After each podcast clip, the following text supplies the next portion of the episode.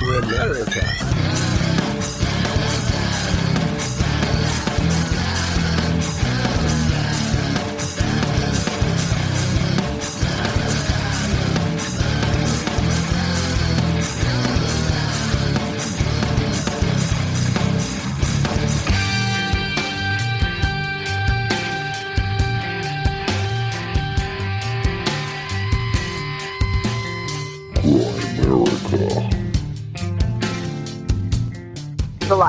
There's a lot of financial problems. It's just something that I wouldn't even wish on the worst troll ever.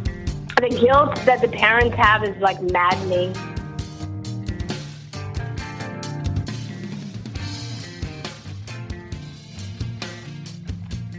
Okay, guys, welcome back to the Grimerica Show. Uh, we're going to be chatting with Vee Henry a little bit later, talking about some vaccines, some more vaccines. Actually, we just released an episode of Vaccines in the Black Budget feed as well. And uh, I've been getting more further down the rabbit hole on them. And so that's a good, fun episode. We chat about uh, chat about that kind of stuff. Vee's sort of the same as me. She's more of a, a layman, um, citizen that's taken an interest. So that's fun chat. You guys should enjoy it. And it's a bonus too. So you guys are just getting another bonus episode for free in the right. podcast that you already get for free. First, as always, Graham, I used to make mouth noises, but not no more Dunlop. How's it going, buddy? I'm working on it. I think you've done well. We haven't got an email about mouth noises fucking In a over couple of oh, years. In a couple of years, yeah. I was listening to another podcast and I, the guy was making mouth noises and it was bugging me. Yeah, yeah, you notice right away.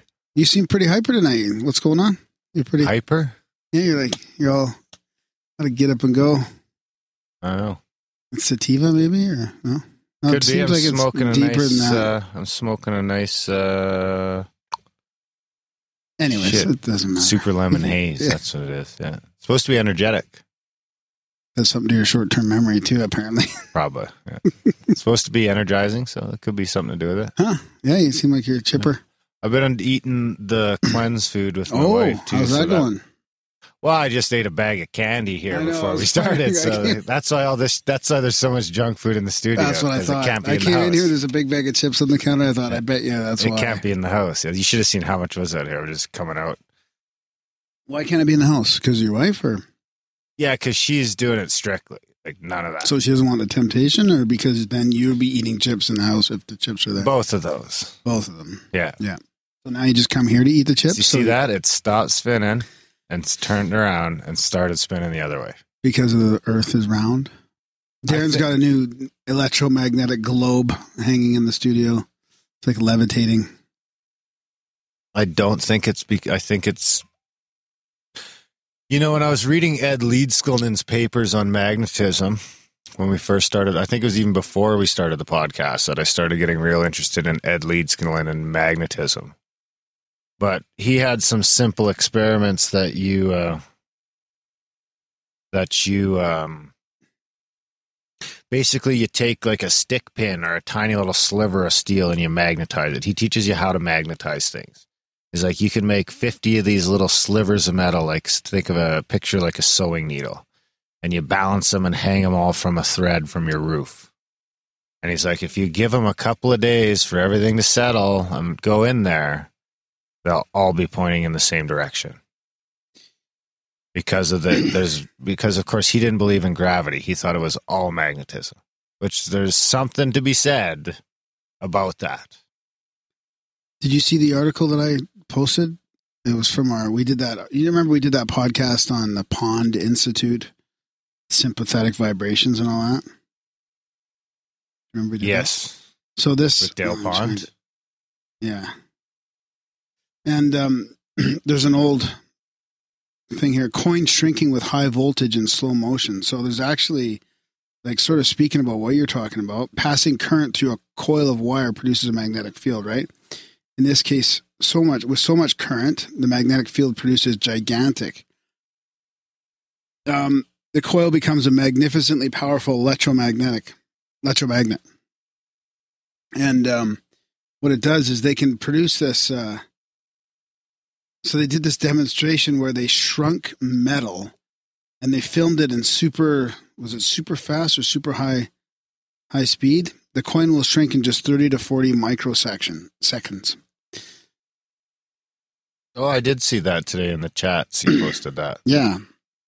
A loud 130 decibel shockwave is produced as the coil explodes. When shrinking, the edge of the coin moves at about 400 miles per hour. So my thing is Keely in 1893 was talking about how electricity and magnetism can shrink metal. This is back before the 1900s. Yeah. So fuck, what happened to all this? You know, what if they've known this for this long? Like, you don't Why think we other people are? metal? Well, all I'm saying is you can follow. Why we're you can you can I could you can fuck around with matter with electromagnetism. Yeah, you can fuck around with matter with a lot in a lot of different ways. With heat. I was just thinking heat and cold. I mean, yeah, but it- you know, so you must be able to create something in there, an energy in there to do that or something. Well, I mean, yeah, yeah. I just wonder. Yeah, I see where you're going with that. Anyway, this works, I think, because there's like subtle magnetic fields going around the Earth at all times. So this So- thing will not sit still. It doesn't always spin the exact in the same direction as the Earth. Since it's come out to the igloo, every time I stop it and start it, it spins in the same direction as the Earth. But when I had it in the house, there was a couple times it spun the really. the in the other way. But in the house is a wild card because I got two kids running around and they're constantly unhooking it and playing with it. But look, you see, it'll just start spinning faster and faster, and it never stops. It won't sit still. So there's some there's some sort of magnetic fucking currents, like ocean currents that are. I mean, the igloo could be its own fucking animal. So I wonder if you just like just with the Faraday cage and all the electrical currents, that could be fucking causing it. Yeah. But it always spins east to west. east to west. Well, if this was the sun, it would work just like fucking yeah. Earth. Hmm. Anyway, that's a neat little toy. Yep. It's weird how you can feel that little space between the. Basically, what it is is two big standard Earth magnets, and then ele- an electromagnetic in there. So if I unplug it, it just goes chunk and sucks up to the top. So you have to find this is about a half an inch down. It's a very delicate little balance, and it just hangs there. Hmm. Do you remember those little spinners from the 80s and 90s that you they if a sun sun would shine on it and and No. spin the thing? Because it would get hot. look. Yeah. I remember the birds. They used to like put their head down, come back up, Oh yeah, yeah. their head down, Yeah. and come back up. I don't know what was happening there either, but I mean, this one needs electricity, so it's different, I guess. You know, it doesn't count for quite as much, but I get a kick out of it. It'll be in all the YouTube videos now, so check out the YouTube videos moving forward. I hmm. posted a picture of it on the Facebook as well. I immediately got called a round earth shill.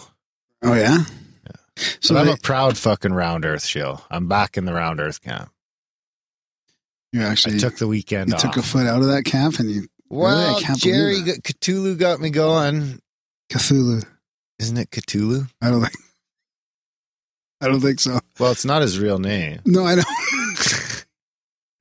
Isn't it Cthulhu? I always thought, you know, I was making fun of Grimsteak for saying Cthulhu. now I'm the asshole. now I've lost my train of thought. Anyway, he had me going with this picture of fucking Chicago from across Lake Michigan, which blew was was blowing me away. But then once I started looking into refraction and things like that, and I and you can even see in the picture that they're showing that half of the buildings are cut off. So there's definitely some sort of fucking water blockage. So I went down the rabbit hole pretty deep and watched a couple, you know, hours and hours and hours of YouTube videos on both sides. I was even texting James. And uh James was not impressed. James and Bill Loeb were not impressed with fucking me going into the flat earth camp for an afternoon or two. But I came back. No, I tell you, man. If you if you watch a couple of those videos about under the dome and all that stuff, there's some stuff in there that makes you think. There is, yeah, I could yeah, it was fun, but some now smart friends of mine have gone down that path. so I think we should just fucking let's do our own experiment. Are you going to spheremonger the flat earthers? Yeah, yeah. Actually, I was trying to get a guy to come on because he's a round earther. So I was going to be the flat Earth show. I was going to bring on a round earther, but he won't come on. He won't even respond to me. I think it's because he's a never Trumper. Oh boy. See, So- that's the problem. So just before I forget, so that that article I was talking about, I'll put it in the show notes. It's from Make Zine. So it's like a. Do you remember we were talking with that one guest about the Maker Maker uh, movement? Yes. So this is a HackerBot Labs, and uh, they demonstrated this Editor's Choice award-winning voltage coin shrinker in front of Vision Research, and it's a 100k FPS high-speed camera, discharging about 10 kilo kilovolts, so 15,000 joules from an enormous capacitors. Anyways, they turn half dollars into quarters and quarters into dimes and dimes into little molten balls of metal with their custom-built apparatus known as magnaforming. I could do that with my torch. What kind of balloon do you think you need to get up to the? Ooh, look at this. There's some on eBay. There's that other dude that's just flying his rocket up there. Why don't you just piggyback off of his research? No, no, we can't. I want it, we should just do our own thing. We should figure out how much it costs and see if it's a thing we could do. A YouTube, a fucking YouTube the whole affair. Well, James can do it. He's a skydiver. Can he just get somebody to yeah, take him Michael up a little says we should get James to fucking go on the balloon and jump off. I don't think James is gonna do that though. Why not? He does it all the time. Well, that'd be higher than the Red Bull guy. Does he want to try? Oh, like does that? He want to Oh, try that- and beat oh, the that. fucking Red Bull record? Well, on can't you just watch the Red Bull video then? on the Why don't you just of- watch that? no, I, no one It's believes not- that. No, no one believes. No one's gonna believe us either. But you know who will believe us? Hmm. The Grimericans. So if nothing else, we could save our community. the chat room as well. The chats. They're Grimericans. Yeah. The listeners. I think the listeners would trust that we're not trying to fake it. Although they have evidence that you want to fucking fake a crop circle, so you know that's kind of setting some pref- precedence over faking stuff, and I've been dead against that. I've never done it. It hasn't happened yet. That's true. But crop you were you were, right ser- you were inviting Alex Tsakiris to come up and do it you from forget- Skeptiko. I keep forgetting. I still want to do that. But that's an experiment. what would this be? This would be proven. The, I mean, for nothing else. So here's how I picture it. It's like a balloon. We rig up the camera apparatus. There's like a thing hanging off the balloon with like a giant Grimerica logo. There you go. Grimerica.com. Little marketing in. Grimerica.ca. Yeah. And this thing's floating up, and people can watch the four or five hours it takes to float up to 30 miles or whatever. And it'll say Grimerica the whole time. And we'll have a, I mean, how cool is, would it be to say that we sent a camera to the edge of space? How are we going to do this? I don't know. I'm looking up weather balloons right now. Okay, okay. Let's we'll, we'll we'll bring that up again. We'll figure that out. I don't know. I can't believe we're getting back into this again. We talked about this a few months ago. No, I'm 100% positive. I'm pretty, I'm 99% sure that the earth is round. This is more for me just for shits and giggles because it seems like fun. We get some good content out of it. People enjoy the YouTube videos. I don't think we could send James, but we could probably send something into space. How do we get the camera back? Does it like, these things go up and come back down? Don't, I guess it depends like, on- spin right away. It depends on um, we'll have to pick it up the next day. 115 bucks. This thing will go 120,000 feet, 37 kilometers. that's not enough. 37 kilometers? I think you'll see curvature. You're right. We should get a bigger one. Oh, it just bursts. No, that's uh that's air traffic, isn't it? Thirty thousand miles. What? What's, six miles. I six mean, kilometers six, is air 6, traffic. 000, Thirty-seven thousand oh, feet. Yeah. Roughly six thousand feet in a kilometer in a mile. Six thousand feet in a mile. So like six seven miles flying. Hey Siri, what's thirty-seven thousand feet in? Mi- hey Siri, what's thirty-seven thousand? 000- I, we need to get one of those little Google things for in here. You know what I mean? What what happened there? I know he's not listening. so in these intros, we we usually ramble on about uh, listen. We get involved in listener stuff, listener emails and stories. People can email me at graham at grimerica.com. Hey Siri, what's thirty seven thousand feet in miles? 37,000 feet is 7.01 miles. So we'd be like four times that, three times that. That's only the that's the twelve hundred grammer. Okay, there's a fifteen hundred gram one. That's the biggest one I can find. This motherfucker goes forty kilometers, one hundred and thirty thousand feet. That's like that's twenty eight miles for sure. It's only 150 bucks. And the camera. We've already got the camera. You're gonna, we're not going to destroy our camera. Well, technically, it shouldn't be getting destroyed because we get the footage back somehow. That's the part I don't know how that works. You must, it, because I think this balloon goes up 130,000 feet and then it just pops. Hmm. Does it come with a GPS or anything? Yeah, you must have to track your camera down when it, when it falls. Anyways, let's let's let's move on. If you're not satisfied, they'll send you another balloon free. so I think after that, it'd just be a matter of a little GPS unit, which we, we could get for a couple of hundred bucks, And then you picture you're going to see the Earth round. and a camera, and a couple of cameras, maybe a thousand dollars worth of cameras. I think we could, if anything, if we get serious about it, we'll do a little Kickstarter for it or something. I mean, Buddy got 150 grand. We need like three grand, and we could do it legit. I was looking into the rocket thing. I was actually going to get a hold of the Alberta rocket fucking people. The rockets sound expensive and like Well, maybe they maybe they donate their time and an, an old rocket for us. You should get a hold of them anyway. I should Tell call them anyway. Yeah. I'll, I'll call them anyway, and I'll see what we can do there. But in the meantime, I really think we could we could do this fucking whole setup here for less than two grand, or around two grand. And you're you're hoping to send video back of a round Earth is what you're thinking, or or a flat Earth if that's what it is. I just want to send something to the edge of space with a Grimerica logo on it. what was the logo going to be on the balloon itself? or- I don't know. We're gonna have to see. We'll have to see how the balloon like floats, and we'll rig something up so that the camera, like, it'll be a stick coming off the camera, so it's always like in the corner of the screen, the whole way up. It'll be the edge of space. America goes to space, okay. And so we could use a GoPro. Maybe you get a GoPro and you get another camera that doesn't have a fisheye lens because they bitch about the fisheye lens. Even though if it's in the bottom half this, of the screen, the fisheye is actually working against you. So if you see a fisheye lens and the Earth horizon is in the bottom half of the screen, the fisheye is technically trying to curve it up. So if it still shows curvature down, I'll let you do the math. So anyway, I think we do it. Okay.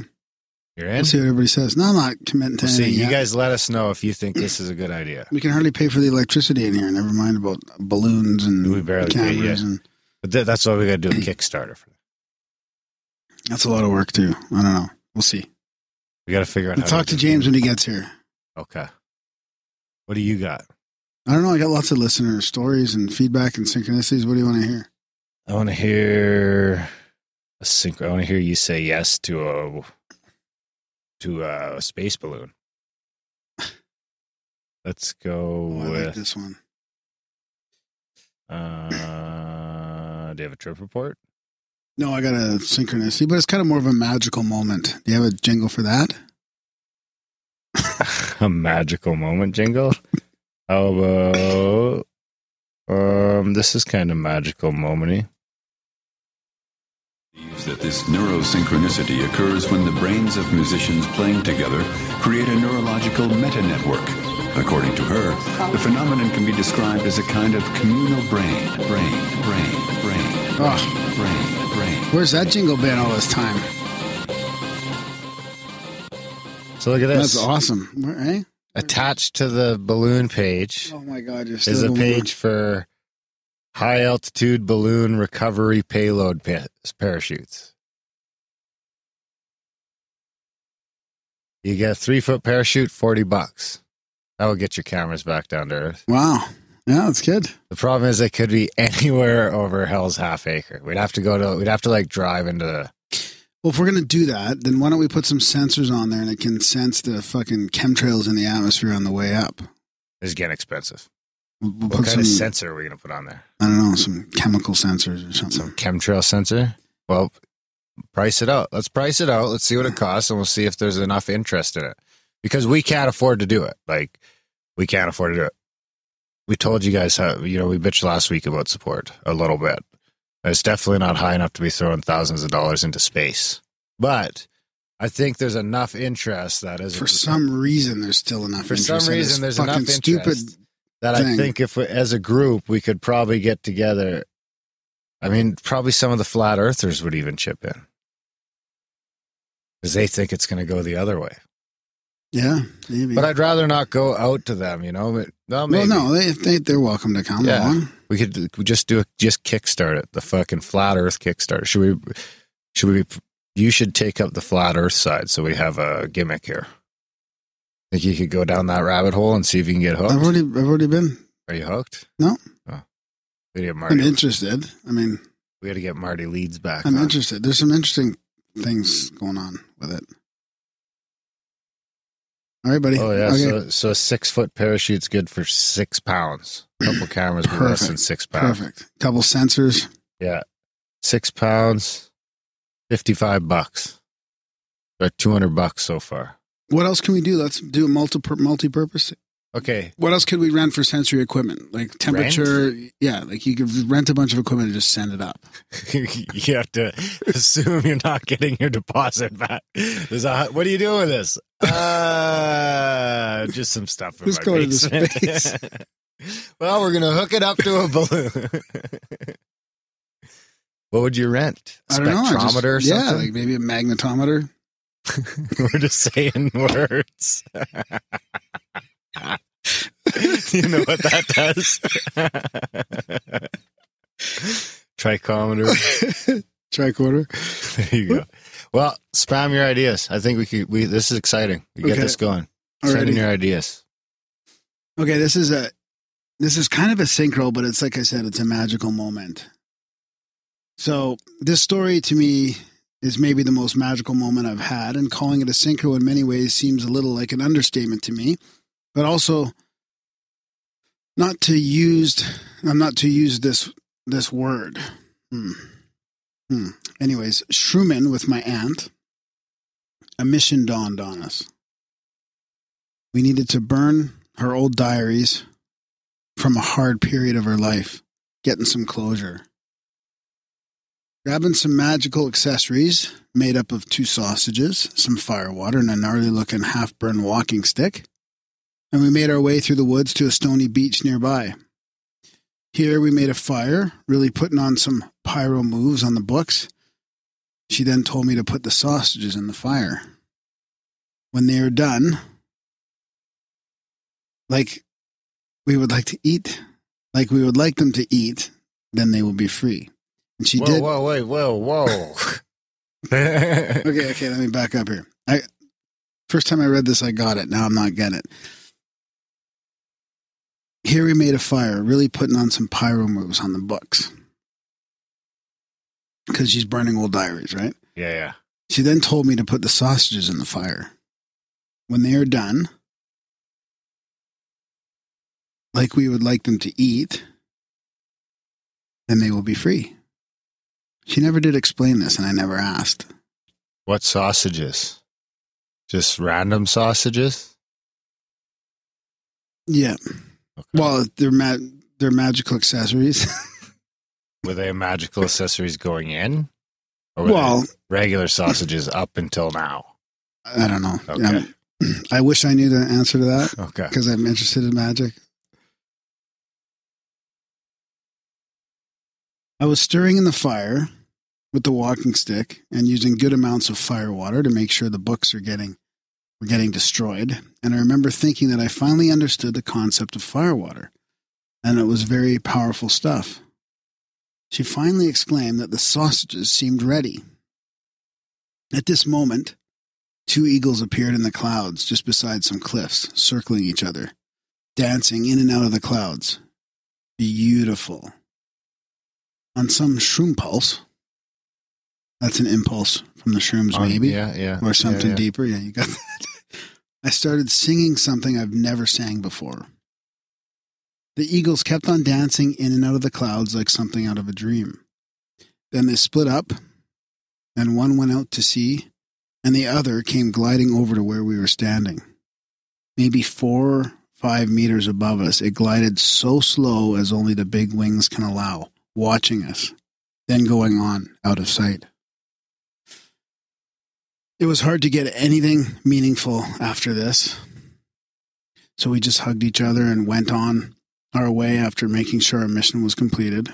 Both of us are deep, deeply grateful for this to this day for this event, and it really has transformed the world for me to a more magical place.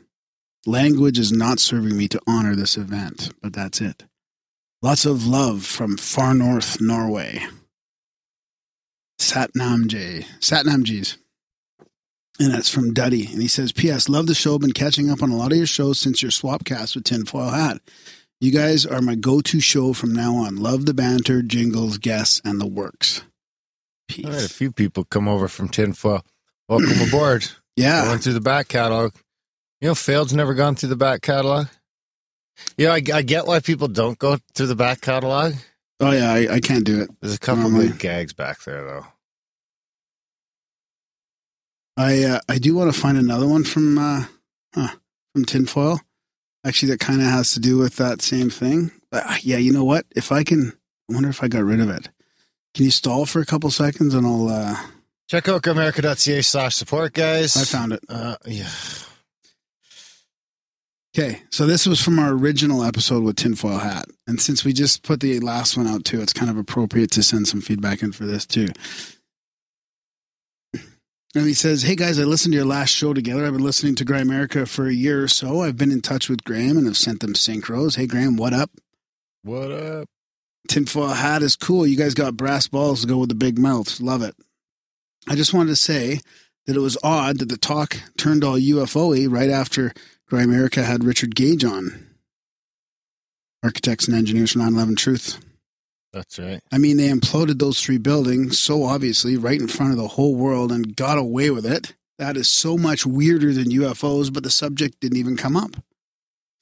Also, mushrooms will not save the world.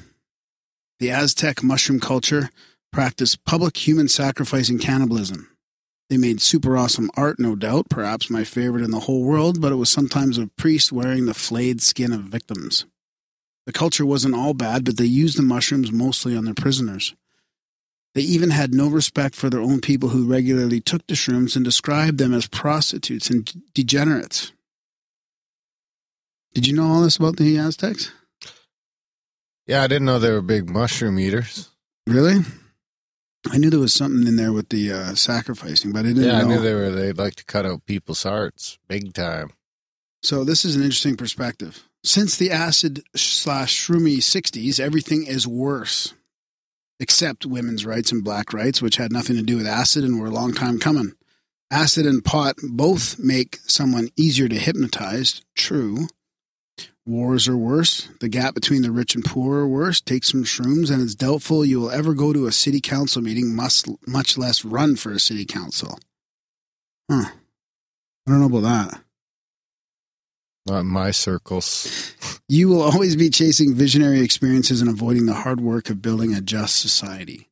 That's why the CIA foisted mushrooms upon us. Look up Andrea. Oh, now I'm not going to pronounce this. Andrea, Andrija, Andrea Puharich. Puharich. P U H A R I C H. Puharich. Rich. He was a CIA. Oh, uh, he he was a CIA asset who started publicizing mushrooms in the fifties. Tim Leary was CIA. I don't know about that. Gordon Wasson has been proven to be on the CIA payroll and totally used Maria Sabina, who said mushrooms were never about spiritual experience, but they used she used them only for healing, like a shaman. I'm sure all this crazy trans shit has to do with acid culture and the cult of feelings that it engenders, and identity politics comes out of the shroomy acid thing. Anyway, I too once believed in shrooms as some divine help for humanity, but they are not meant for the general public. They only degrade the regular user. Just look around. Jerry fucking Garcia should have had been the wisest guy on the planet, but he died shooting heroin, just like Aleister Crowley. And as for the rednecks getting picked up by aliens, homeboy, that is an MK Ultra project. Read this shit right here. The Controllers by Martin Cannon. much more to say on the subject, but if you can read this, I would love to chat some more. It ain't easy, but it all makes perfect, scary sense. Keep up the laughs and all the fucking fantastic energy. Peace. Pew pew. Bob. Thanks, Bob. Thanks, Bob. What do you call it? And uh, and shout out to the tinfoil hat guys too. Absolutely. Yeah, can't wait to collaborate more with them. Yeah, those guys are great. You guys are great too, especially the people who choose to support the show. And you can be one of those people. Be a one percenter, actually a less than one percenter. but we're trying to make it a one percenter. So if you want to be a one we didn't even think about that meme when we came up when you ran the numbers the other day. no, I came up with it the next day. The meme? Yeah. The- I was, yeah, I already like uh, sent Justin a picture of the, it's like a street sign with a ninety nine percent. It's all like cloudy and rainy, and then on the one percent side, it's all sunny. oh, nice. That's how the one percenters feel in Grimerica. You support the show, you feel good about. it. How do you feel when you support the show, James? I get tingly. See, there you go. Do you want to get tingly? Check out grimerica.ca slash support, guys. Sign up for a monthly. There's everything there from a buck a month to like 30 bucks a month. If you email me, I'll send you a custom. Uh, you can do a one time donation. Uh, it's really like 25 cents an episode of that dollar level. The five five one's about a buck a show. Did you talk about access to the black budget? Did you say that? Not yet, but you do get that. You do get that. You get a couple extra shows a month. I just pumped one in there last week. I'm putting another one in there today. Uh, we got some like uh, some neat little trivia contest game show type things we're going to try out with a couple other shows coming up. That could be fun. Uh, we got some neat ideas for that. Um, and we want to do things like fucking send balloons into space. So we need a budget for that. Um, and and like we said last show, we are still we're still not even at one percent. I mean, other shows that I know of are doing three, four, five percent, as high as ten percent. I know people that are getting ten percent of their listeners to. to Now, what you're talking about is is people actually, These are all people with paywalls. yeah, that, are, that have like percentage of people supporting the show. Yeah. Yeah. And we're at like six tenths. That's okay. We can do better. I yeah, trust and there's guys. lots of other ways to support the show too. Yeah, there's a I bunch mean, of ways that are free. And those are like the best way to support the show if you can't afford to uh, sign up for a monthly or make a financial contribution is to share the show because we have zero marketing and no money for marketing and we wouldn't even know how to market if we did have money. we might Facebook ads maybe. Yeah, that, no, we don't want to. I don't even fuck fuck Facebook. How can we advertise if we don't advertise for other people? send balloons into space with a fucking sign on it? That's right. Send a Moai in space. It's getting heavy. I didn't check how much the balloon would weigh, but we got parachutes that'll take up to like 15 pounds. Maybe we just kits that you can you Well, speak so in on the microphone? James just James just showed up here at the end of this intro, so So far, we found the parachute and all that. but We'll talk about that next time. Oh, fuck, my fucking bong. Anyway, support the show, guys. It really does help. Check out grimerica.ca slash support. Actually, you can probably just swipe right or left or whatever in your fucking podcast player. And Graham's got the show notes there. He's got his honey-do list. It's got every, there's a link right there for everything. There's a support link, an email link, address for PO box. all that shit. Yeah. So, Review the show. review the show, share the show, buy some swag. buy some Oh, swag, yeah, swag too, grimerica.ca yeah. slash swag. Takes you to the Redbubble store and you can just order That's right. direct. Actually, we sold a few things lately. Nice. Yeah, a couple shirts. There's some, And good send- art. There's some good artwork in there. Too, That's yeah. right. There's a sticker there. Then Yeah, send check us, out Instagram and Twitter and all that too. We're on the social Yeah. medias. send us a picture of you in your in your gear if you order some. Absolutely. Yeah, check that out. Support the show if you can. Uh, I think that's about there You go. Yeah, you anything got the UFO quote, dude. Ugh. See, that's like three, four shows in a row. I tried to fucking sneak past that. The best part. He's not having it. No. Profound UFO quote of the week.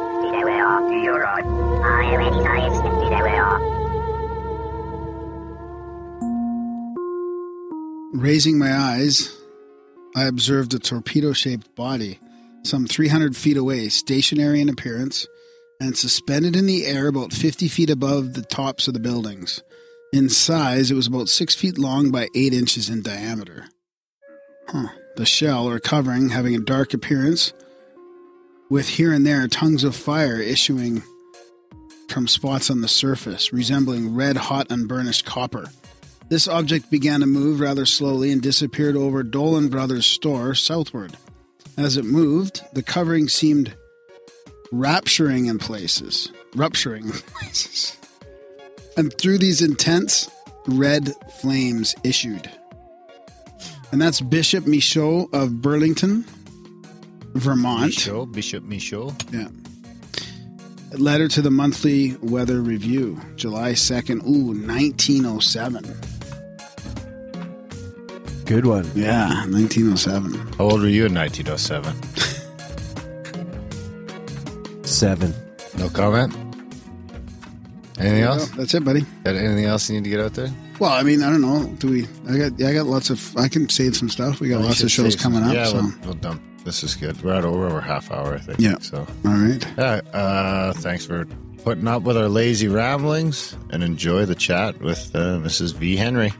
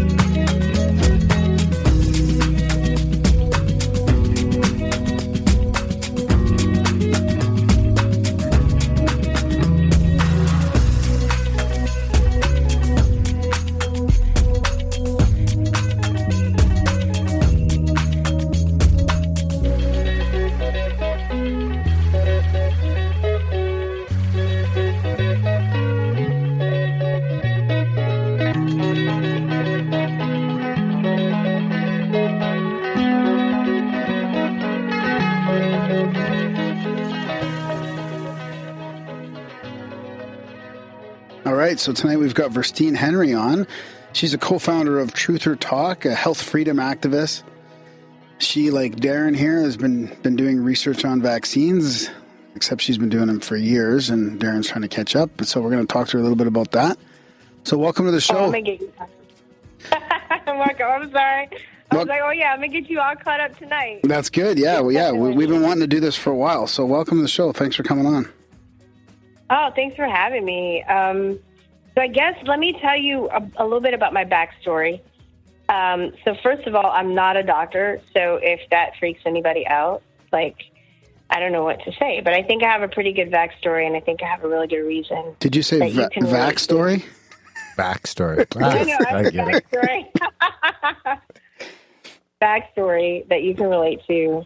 So, um, let's see. Flashback a few years ago, my um, my best friend's son was vaccine injured. So Okay, he okay. was walking, talking, communicating, looking at me, her and her perfectly, you know, communicating, looking us in the eye. And then right after he had his vaccines, he like slowly starts to regress. His brain swelled up, you know. Next time I went over her house, he's like running around in a circle and just flapping his his hands, not and able to talk. So that was kind of like strike one. So then when he got the autism diagnosis, she, uh, of course, she was obviously devastated. And I was like, well, let me put you in touch with my cousin because I know I have an autistic cousin, and I think you guys can find, you know, comfort in talking to each other. So, and I, I had been uh, out of touch with my cousin for a few years because um, we live far. So, my cousin and I were talking on the phone, and I was I was talking to my cousin, and she was like, "Yeah, the same thing happened to my daughter. That's why she's vaccine injured. Who's who's actually my cousin as well." But I didn't know. So she's like, "Yeah, she had the the MMR, her brain swelled up." So I was like, "Whoa!" So as we're doing all of this research, like April is sending me all of this stuff. Who's my best friend, and I mean, I just can't believe it. So the first first thing was crazy was um, we went to uh, she, she went to sue the pharmaceutical company, and then she comes back and she's like, "I can't sue. Huh. I can't sue." I'm like, what do you mean you can't sue? Like you just go to get a lawyer, and, like sue them? Like she was like, "No, there is a law." That prevents people who are vaccine injured from suing the pharmaceutical companies directly. I will get into that in a minute. Sure. So, I mean, that was like dumbfounding to me. And then she starts sending me all of this stuff, and we do our podcast, and then we come across another person who ended up becoming a really good friend of ours who was um, paralyzed by the Gardasil vaccine at 13. So just through the years, as a yeah, uh, through the and that, that that's uh, I can get into that later as well, the Gardasil thing. Um, but so as as I'm doing research, I've always had a lot of health issues. I have asthma, have allergies. So the thing is, too, once you kind of go down these rabbit holes, you run into other people because you realize it's not just autism. Autism is at the tip of the iceberg. So there's not, not just autism, but there are um, people in the military that have been damaged from vaccines. You know, most of the people that got quote unquote Gulf War syndrome were not deployed. They got the anthrax vaccine. And the thing about the military being um, outspoken is really, really um, messed up because usually they're so sick that they have to get their benefits in order to survive. So if they talk out, they can't get their benefits. They can't work because they're sick, and then they can't like support their family. So there, there have been some military people that have came out and, and spoken on the vaccine issue, but it's it's very it's very rare. I know people that want to. We've even had somebody approach us um, and tell us off the record about her experience with vaccines. And as a Lyft driver, um, I had on two different occasions um, two guys tell me that were in the military that they know that vaccines mess their whole platoon. Wow. So it's it's, not just that it's SIDS, it's all these autoimmune this it's cancer. Now, I just want to clarify one thing. I don't think it's just the vaccines. I think that there are a lot of other chemicals in our environment that can trigger or add to these issues.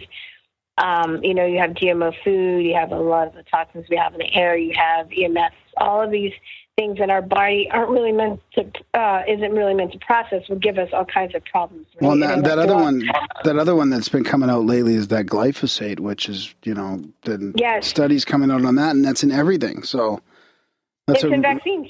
Oh yeah, plus vaccines, yeah. In hmm. vaccines, yeah. So yeah, exactly. So I mean, it's chemicals. You know, we we're biological creatures, and to have chemicals and foreign DNA injected into us is not healthy. It's not.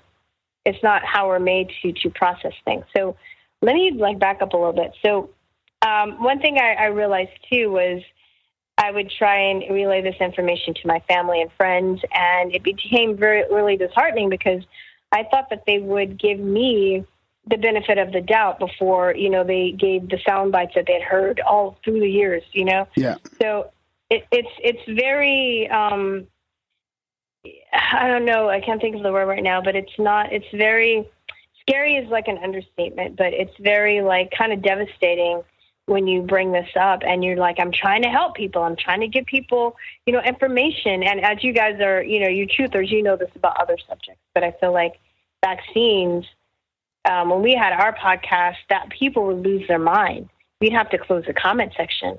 That was like the most even even in the truther community, it was like the most taboo subject to tackle. So, as a layperson, I promote myself as a layperson researching vaccines because I want people to understand that they can research vaccines themselves. And I think that there's a huge stigma in society between people that are either quote unquote educated or either have higher educations as doctors or PhDs or MDs, and those people aren't allowed to talk or have the same discussions as people that aren't like that. You know, it's kind of, kind to me, I think it's kind of like an unspoken um, societal, societal. I don't know if etiquette's the right word, but am I making sense when I say that? It's like a, um, it's, a, it's like a norm almost, a requirement. Yeah, etiquette. Etiquette makes sense. Yeah. Yeah, and I think there are a lot of people that are like, okay, well, they're the doctor, they're the scientist, they spent years in school, they should know what they're talking about. I shouldn't question them. To do that is insulting, and and I'm not as smart as they are, you know. So I think a lot of people put themselves down, and not really, you know, really the the doctor patient relationship should be equal, even though the doctor has knowledge and you know about certain things and they they have spent a lot of time in school you also know your body you also know your child more than they do. So you know a lot of people give their power away to doctors or people in higher positions of authority without even trusting their own instincts and with any situation I think instinct should come first. And I've even I've spoken to so many mothers or other parents that said that they they knew they had an instinct not to to get their child vaccinated and they did it anyway because of this whole authority complex that I think that we have. You know, a lot of them are bullied into it too. A lot of doctors will get offended because you know doctors don't really learn about vaccines in medical school. They just learn the schedule, and um, they don't you know, they just know to give it on time, and they just, they, you know, they're just repeating sound bites. Oh, vaccine saved lives, vaccines cured polio. They don't really know the details of why and how this happened. They just know that it did, and they don't question it. So, um, and, and so if so, as a person to a layperson, quote unquote, researching vaccines, I think another barrier that I've discovered is jargon, like medical jargon. And for somebody who's not used to reading that, it's almost like it's another language it's like um, it's like uh, it's it's it's another way of hiding information. So, for instance, if you're reading a vaccine insert and you see MC M, let me see MCR5, mm-hmm. MRC5 cells, you wouldn't know unless you did some digger deeping that I'm sorry, MRC5 cells. You wouldn't know unless you did some digger deeping that um, those cells are um, aborted fetal tissue cells, male aborted fetal tissue cells, right? Because it, it, if you read an insert, it doesn't say male aborted fetus yeah, tissue exactly. cells. Exactly. You have to know. You'd have to know the codes for the words that you're reading. Yeah, you can really go down the like Wikipedia rabbit hole where you kind of click on the vaccine, then it'll say, "Well, this is in uh, fetal substrate." Or whatever, and then you click on that, yeah, and you, you click on that, and then it's and like, then... oh yeah, that's aborted lung tissue. Yeah, yeah, yeah, yeah, So it's like it's like yeah, it's like another word leads to another word. I think Um, in a lot of cases I'm- it's I'm at glad- aborted huh? lung. I think in a lot of cases it's at aborted lung tissue. That's a big one. Oh yeah, I'll get into that. And I um I sent Darren some show notes with a bunch of links that will go over a lot of the stuff. You probably won't be able to get to everything tonight, but your listeners can go and they can look up some of the stuff that Yeah, I um, we'll copy paste all that into the show notes. Absolutely. It's a lot, but you know, I hope that they will take the time to do it because this is invaluable information that can possibly save their life or their child's life or you know their their mother father's life. You know, a lot of elderly people are affect, affected with um with flu shots. And oh, I forgot to to mention another thing is Alzheimer's. That's another um and other issues that vaccines have been linked to. So. I was just at Um, the doctor. so anyway. I was just at the doctor yesterday, and he was telling me that um, he was asking me a bunch of questions and whether I had had uh, measles or chickenpox. So he Mm-hmm. was he was prepping me to take the uh, the shingles vaccine later on in a few years. And, uh, and I was No, wait, thinking, uh, so I thought I'd ask you about that. Well, the shingles vaccine has, you know, this is, God, how to explain this? Okay. The shingles vaccine has been, um, it actually comes from the chickenpox vaccine. yeah, So it, the, our whole medical system is built in a way that we think anything that we're going to find a cure for, we're going to find a cure through a vaccine or a pill. We never take a holistic approach from the Western point of view of medicine. There's never a holistic approach taken, right? About what they they don't think about the other stuff that that is put into the body and how it interacts with it. It's just all like, you know, a vaccine or a pill is going to cure this. So, you know, when you're injecting something into your under your skin, your immune system is built to force out viruses if it enters through an orifice. But if it's injected, it has a harder time getting that um, disease out. Does that make sense? So there are ways that you get get out diseases. If you know, if you get a, a disease, you sneeze, you cough, your body or you you, regurgitate. Your your body is trying to get whatever's in your body out. If you get measles, that's your body trying to express the measles out through your skin. right. Am I making sense? Okay. Yeah. So when you inject something into somebody, something, sometimes it goes the other way. It, it causes complications and actually pushes the disease down into your skin because it's being injected. Like so, for instance, you can drink snake poison.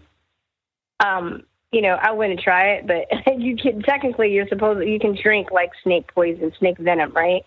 But if it's injected to you because it gets into your bloodstream, it gets into your lower like uh, levels of muscles and all this stuff, it's harder for your body to um, like um, get rid of. Does that make sense? Yeah, that's right. Same with, the- I suppose aluminum's the same situation. Yeah, exactly. Exactly, right? Even though, but you know, they tell you not to eat, um, you know, or cook with aluminum pans. So even ingesting aluminum is really bad. even if you eat aluminum, you know, you absorb it through your food or through like soda cans, it's bad. So imagine injecting it to you. Yeah, I thought even aluminum foil is like we're going to be outlawed soon. I'm pretty sure. Really? Tinfoil? I think tinfoil's okay. Uh, like outlawed? no, well, not outlawed, but it's like going in that direction. What's the one you buy in the store? Is that It's bad it's to usually use? tinfoil now. No, it's usually tin. Is it okay? That's okay to use then? Yeah, aluminum's bad. Aluminum, aluminum is pretty bad. The neurotoxin. Um, so, so imagine, so, so think about this. They tell you Alzheimer's disease is, um, you know, I've heard, I've seen reports saying, oh, don't use metal, uh, metal, what do you call it? Metal, uh, pans or, I mean, aluminum pans and, and, and, and to cook your food in. Right, because if you ingest it, then the aluminum is going to accumulate into your body, and you know, it can lead to all sorts of issues, and it's been linked to Alzheimer's. So if you're getting shots through the years, and you're you're in getting all this metal, heavy metal injected to you, and it's staying in your body, mind you, your body's not able to excrete it. It can go up. It can pass your blood-brain barrier. So that's the other thing where you make the distinction between injecting something and ingesting something. When you inject something into you and it passes your blood-brain barrier, so it can go up to your brain. Whereas if you inhale or um, not inhale, but if it, if you get a virus or disease through your orifice, then it's um, it's easier for you to get rid of. Okay. So with the shingles vaccines, um, i it's the varicella virus. I think it's related to chickenpox somehow. That's right. So people, so think about people getting in chickenpox vaccines. They're whatever the, the virus they're being injected with. It's harboring. It's going somewhere in your body. It's not excreting out. It's staying there for years. I don't know. You know. Um, so, so now, but their their um, solution to that is um, that they want to get make another vaccine for the shingles. So it's really it's really ridiculous. Like they're because they're they're so in denial about how their system is laid out. They're not going to even explore the the possibility that the chickenpox vaccine is actually causing the the problem. So they want to they want to fight fire with fire, which isn't going to work in this case. And yeah, a lot of yeah, I mean, well, like- one thing we know for sure is that since the chickenpox vaccines, chickenpox has gone down and shingles has gone up a lot.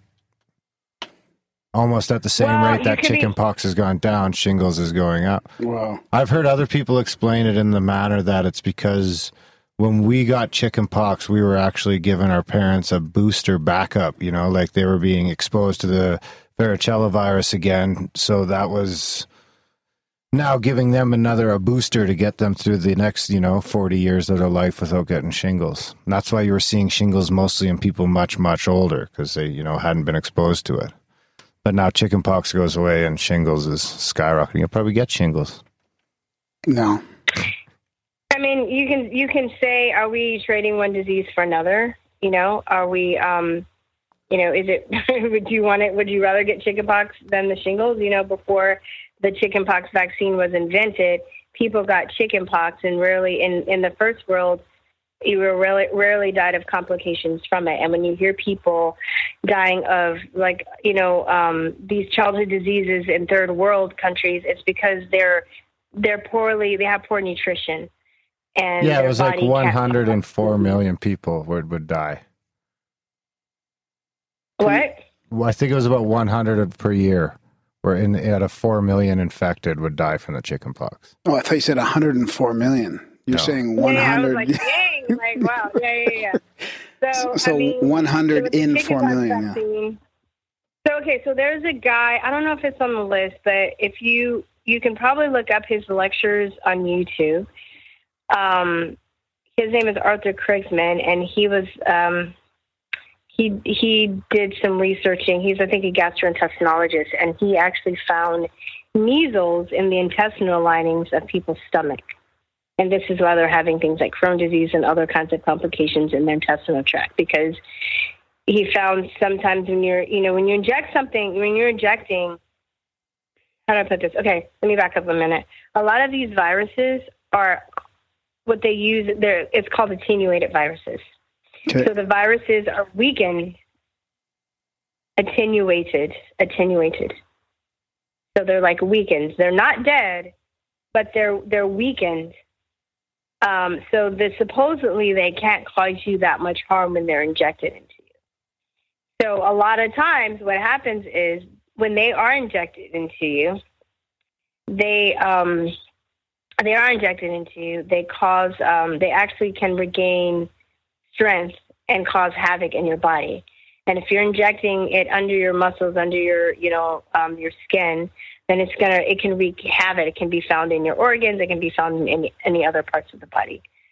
So I haven't done a lot of research, particularly on the chickenpox vaccine, but just given the nature of vaccines and the stuff that I've studied, it seems like with the shingles, people are getting the vaccines and they're not expressing it outward. It's not coming out in the forms of pox, but it's actually going inward because it's being injected into you. Does that make sense? Yeah, yeah. that's why they have to add that aluminum. And I mean, they don't do as much mercury as they used to, but it's still in the flu shots. But they add the aluminum because the virus is weakened so much that they need to add something to stimulate To rev it up, uh, right? an The antibody adjuvant, response. Yeah. Yeah, the adjuvant. Yeah. But a lot of times it doesn't work. And even in the inserts, if you read the inserts, um, they'll say that you can shed whatever live virus vaccine that you're injected for or injected with. And even in um, AIDS patients, HIV patients, cancer patients, that and people that have that are um, immunocompromised, they warned in the patient outpatient papers not to be around people that have been vaccinated re- recently with the live vaccine because of shedding. So they know even if you are injected with with the the, the vaccine that you're injected with, it will um, it can still shed and you can give it to other people. So just because you you get the vaccine doesn't make you it still makes you a carrier and it doesn't make you and you can still even get it. You still even get the the, the very disease that you were um, injected or that you were supposedly you know protected against. There's a ton of studies of uh, outbreaks on U.S. college campuses and university campuses and 100% vaccinated populations. Yeah, well, let me tell you, there's another story. I don't know. You can probably look this up. There were two, um, your listeners, uh, I don't know if I have this one in the notes that I, I gave, I'm going to give you, but um, there are two virologists. So maybe you can Google like Merck virologist sue Merck over mumps vaccine. So um, Merck is a pharmaceutical company. They they own the patents for. I think they're the only pharmaceutical company that owns a patent for the MMR, Mhm. which is the measles, mumps, and rubella vaccine. It's the German measles, the regular measles, and then mumps in the one one vaccine. And then I think there are other pharmaceutical companies that might give those vaccines separately, but I know Merck has the only like patents on the MMR. So um, with the Merck, um, oh, I'm sorry, I didn't mean to curse. Is this the former? okay. No, you can do that. Is this the former Merck scientist Sue Merck alleging MMR Who, vaccine? William Thompson? Yeah, no, no, no. This isn't William Thompson. This these are two other virologists who basically. So for the mumps component of the vaccine, um, okay, wait. Let me back up a little bit. When they test your to test to see if you're immune immune to a vaccine, their testing system looks like this. They test your body, your blood for a certain amount of titers. Whatever, however amount, like whatever vaccine is being manufactured, they're like, oh, you have to have X amount of titers to be considered immune or or protected. So they kept doing the test for the mumps component, and it wasn't coming up in human blood. In the human blood, it, it was coming up negative. It kept coming up negative, and they didn't know what to do. So their bosses told them to basically spike the blood with rabbit antibodies to make sure that they passed the um, passed the the test. So they knew for a fact that the mumps component of the vaccine has not been working. Um, has not been working at all. So this is why this is why I brought this up because you brought up the college cases of people getting mumps, right? I think it was measles on the college. I think it was oh, it might have been mumps. mumps. You know, it might have been So it was mumps. mumps.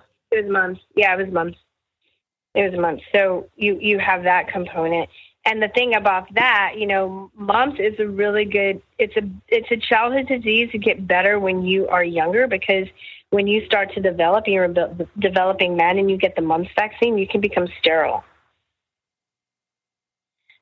So um, if you if your if your followers can follow a couple of, people. I know I have some of their studies and some of their lectures in the notes I gave you, but they're two doctors, Suzanne, Dr. Suzanne Humphries and Dr. Sherri Tenpenny. And they don't, I know Dr. Suzanne Humphries doesn't think we should get all diseases, but there's certain childhood diseases, if we got them when we were younger, it actually develops a certain arm of our immune system and makes us stronger. Well, I think there was even like a connection between people who got measles and the spike in cancer or something like that. Wait, people got measles in the what? Me- measles, measles vaccine. As, you mean? as people started started and stopped getting measles naturally.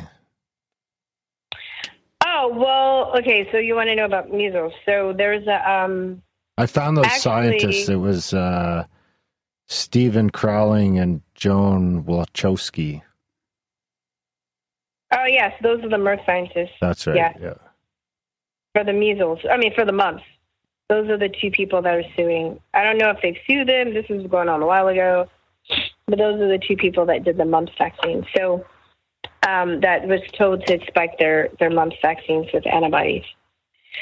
Um, so the measles actually, all of these childhood diseases, um, polio, measles, and I can't go into that in an hour because it's long, really long. But there's um, they they all basically went down um, because of sanitation and nutrition. So, for instance, I'll give measles as an example. Measles depletes your body of vitamin A. When you hear people dying or going blind of the measles, it's because their body doesn't have enough vitamin A to fight it off. So, depending on what disease you get, um, your your body would need a certain vitamin or mineral, mineral or have they have a certain stability to be able to fight it off. For instance, um, also scurvy is a good example where people got scurvy if they didn't have vitamin C. Does that make sense? Yep. Okay, so um, modern society, you know, back in the day, I I'm not really good with timelines and stuff, but I would say, um, you know, before we had proper uh, sanitation, and before we had people that would do stuff like take the trash away, you know, we live in times where you had to be responsible for burning or, or disposing of your own trash, and a lot of people just kind of left it out, and let it rot. You know, people did things like, you know, they had horses, and the horses would poop in the street. They had public baths without. Um, they had public baths without, you know, cleaning water. They didn't have proper sewage systems. They, you know, um, would work in industrial situations where they we were around a lot of chemicals. So all of these things compromise your immune system, um, and because of that, certain diseases, depending on where in your immune system what, what your body was lacking, certain diseases will be attracted, and you will be more susceptible to whatever disease. So when the measles vaccine came out, I think it came out like 63 or 64. The cases were almost like down. Same thing with polio. Same thing with, um, again, I'm going to bring up Dr. Suzanne Humphries. She has a really good, uh, she has the most modern graphs. You can also compare and look for other graphs. Um, Yeah, it was 62. and the way that they tested, huh? yeah, it was 62 that the measles, the death rate was already 62? basically at zero when it was introduced. Yeah, yeah, yeah. So when, yeah, when it was introduced. And the thing about that too, it's kind of funny when they they came out with the vaccine, they thought people were going to get um, just need one vaccine. So when that vaccine came out, and they're like, "Oh, you just get you know one shot, that's it." And later, um, it was discovered maybe like 15, 20 years later, or something like that. It was a long time, and that um, the titer count actually waned. So technically, people were walking around for over a decade with with uh, um, that were unprotected. No outbreaks broke out. Nobody died. You know, everybody's fine. Well, there was What was probably outbreaks, So now, but so now they have we just didn't now they have care. booster. Well, I mean, like it's not like you know they when they talk about us getting vaccinated, or, or you know they they talk about it as like, oh, if everybody doesn't- get vaccinated, like the plague's going to come back. You know, Yeah, that's you know, it, it was a devastating out. Like it didn't wipe out the human race. You know, like they they try and you know us into believing. So now, because of that, now they are like, oh, well, now that's now we have booster shots.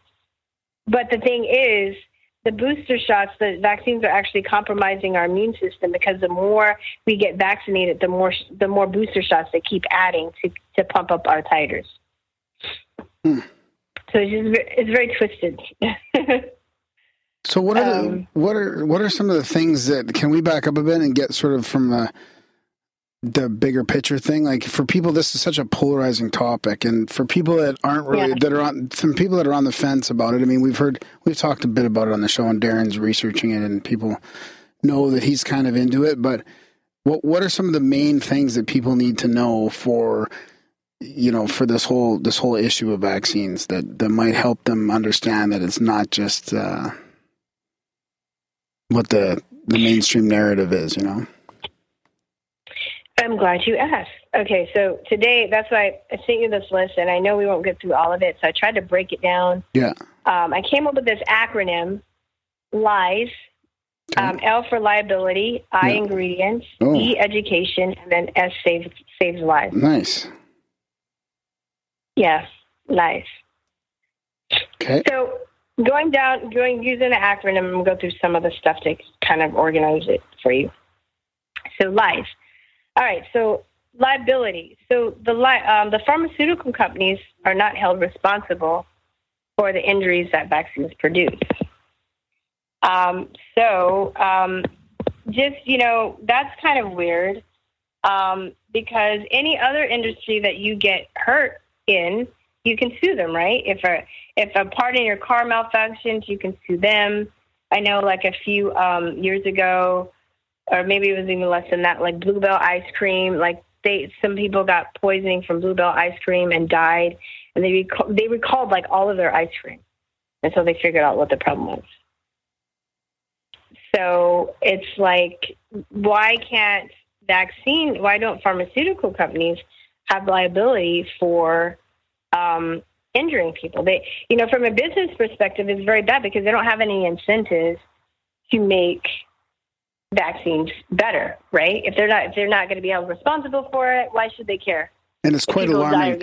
And it's quite alarming that Yeah. it's quite alarming right away that you can't even sue them. Like that there's laws against that. That they have they've got so much influence that they've actually been able to create laws against suing them. When when obviously it's known that they do cause some sort of injury.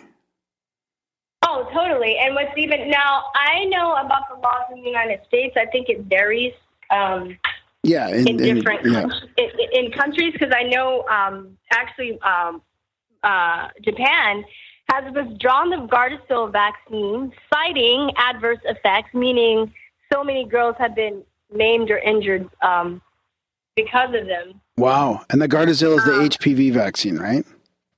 Yes. Uh, so okay. So there are two companies. There's uh, GlaxoSmithKline, and they it's the same type of vaccine. They call that one Cervarix, which is the HPV that their version of HPV vaccine, and then Merck's is Gardasil, and that's their version. And another thing to note, like each pharmaceutical company has their different version or recipes, so Yeah. to speak, like vaccine. Yeah. Does that make sense? Like, Yeah. like they're different places that make hamburgers. But they have their way of making it a little differently. So they might they might use you know a little bit ingredients different, or they might choose different cells to grow the virus on, or something like that. special sauce.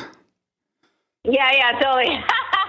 it's like that. So, um, so in Japan, I know there's supposed to be a class action lawsuit against Merck for the Gardasil vaccine. Wow. The reason why we have the, the, the yeah, it's but it's been hush hush. You can look up, you can go online. They actually have a press conference on YouTube, um, talking about people in Japan and they're, they're citing side effects. But it's interesting if you understand semantics and how people spin things. They're basically just trying to make them look foolish and dumb for making a decision.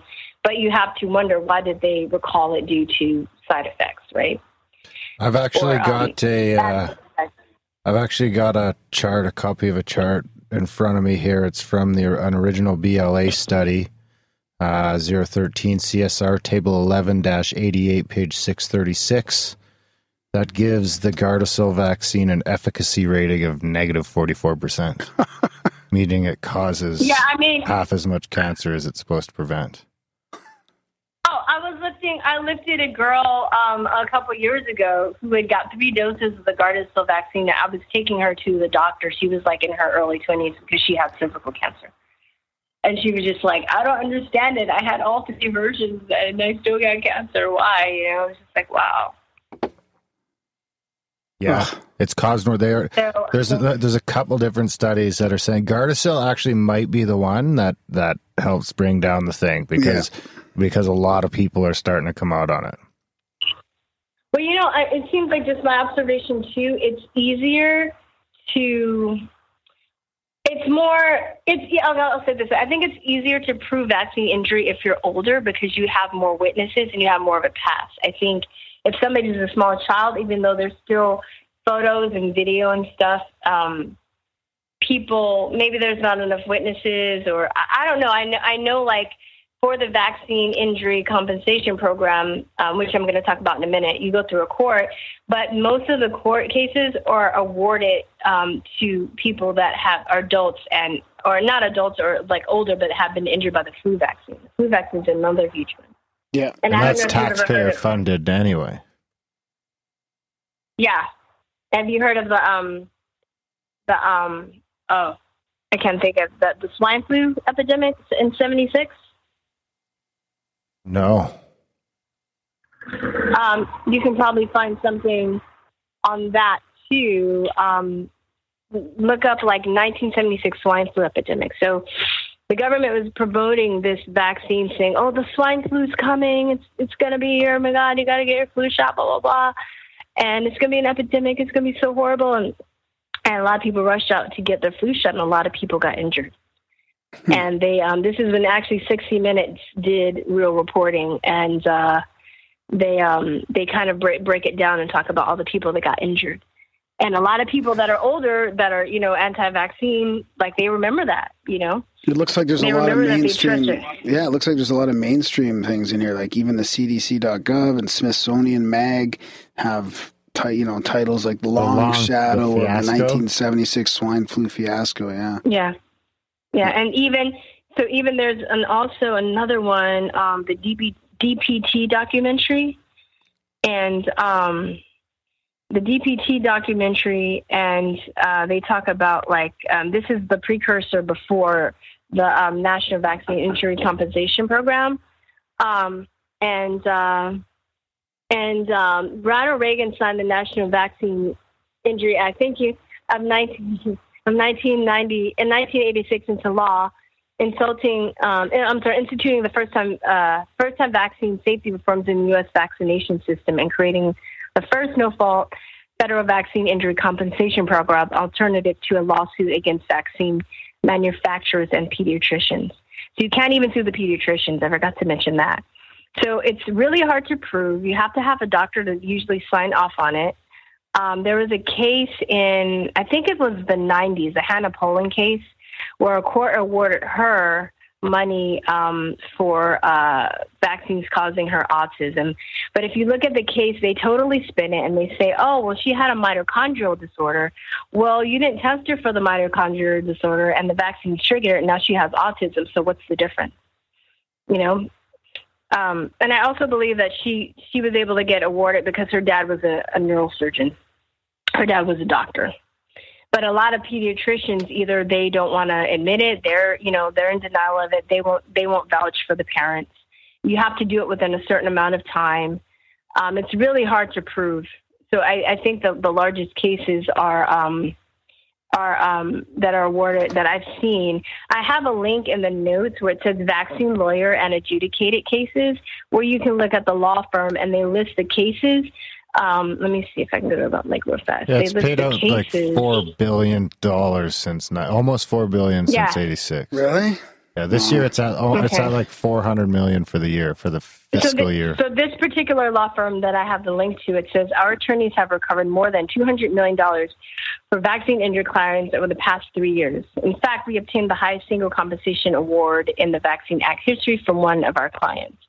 So, um, so, so, like, if you go to that link on one side, it has the HPV vaccine, and then it would have the illness or sy- symptoms, and then it would have the case number, and then it would have, I guess you can look deeper into the case, and then it has the amount um, amount compensated. So this one, I think this is probably the highest one that they were talking about. Just for the HPV vaccine, they were awarded eleven million point five, eleven point five million dollars over a lifetime.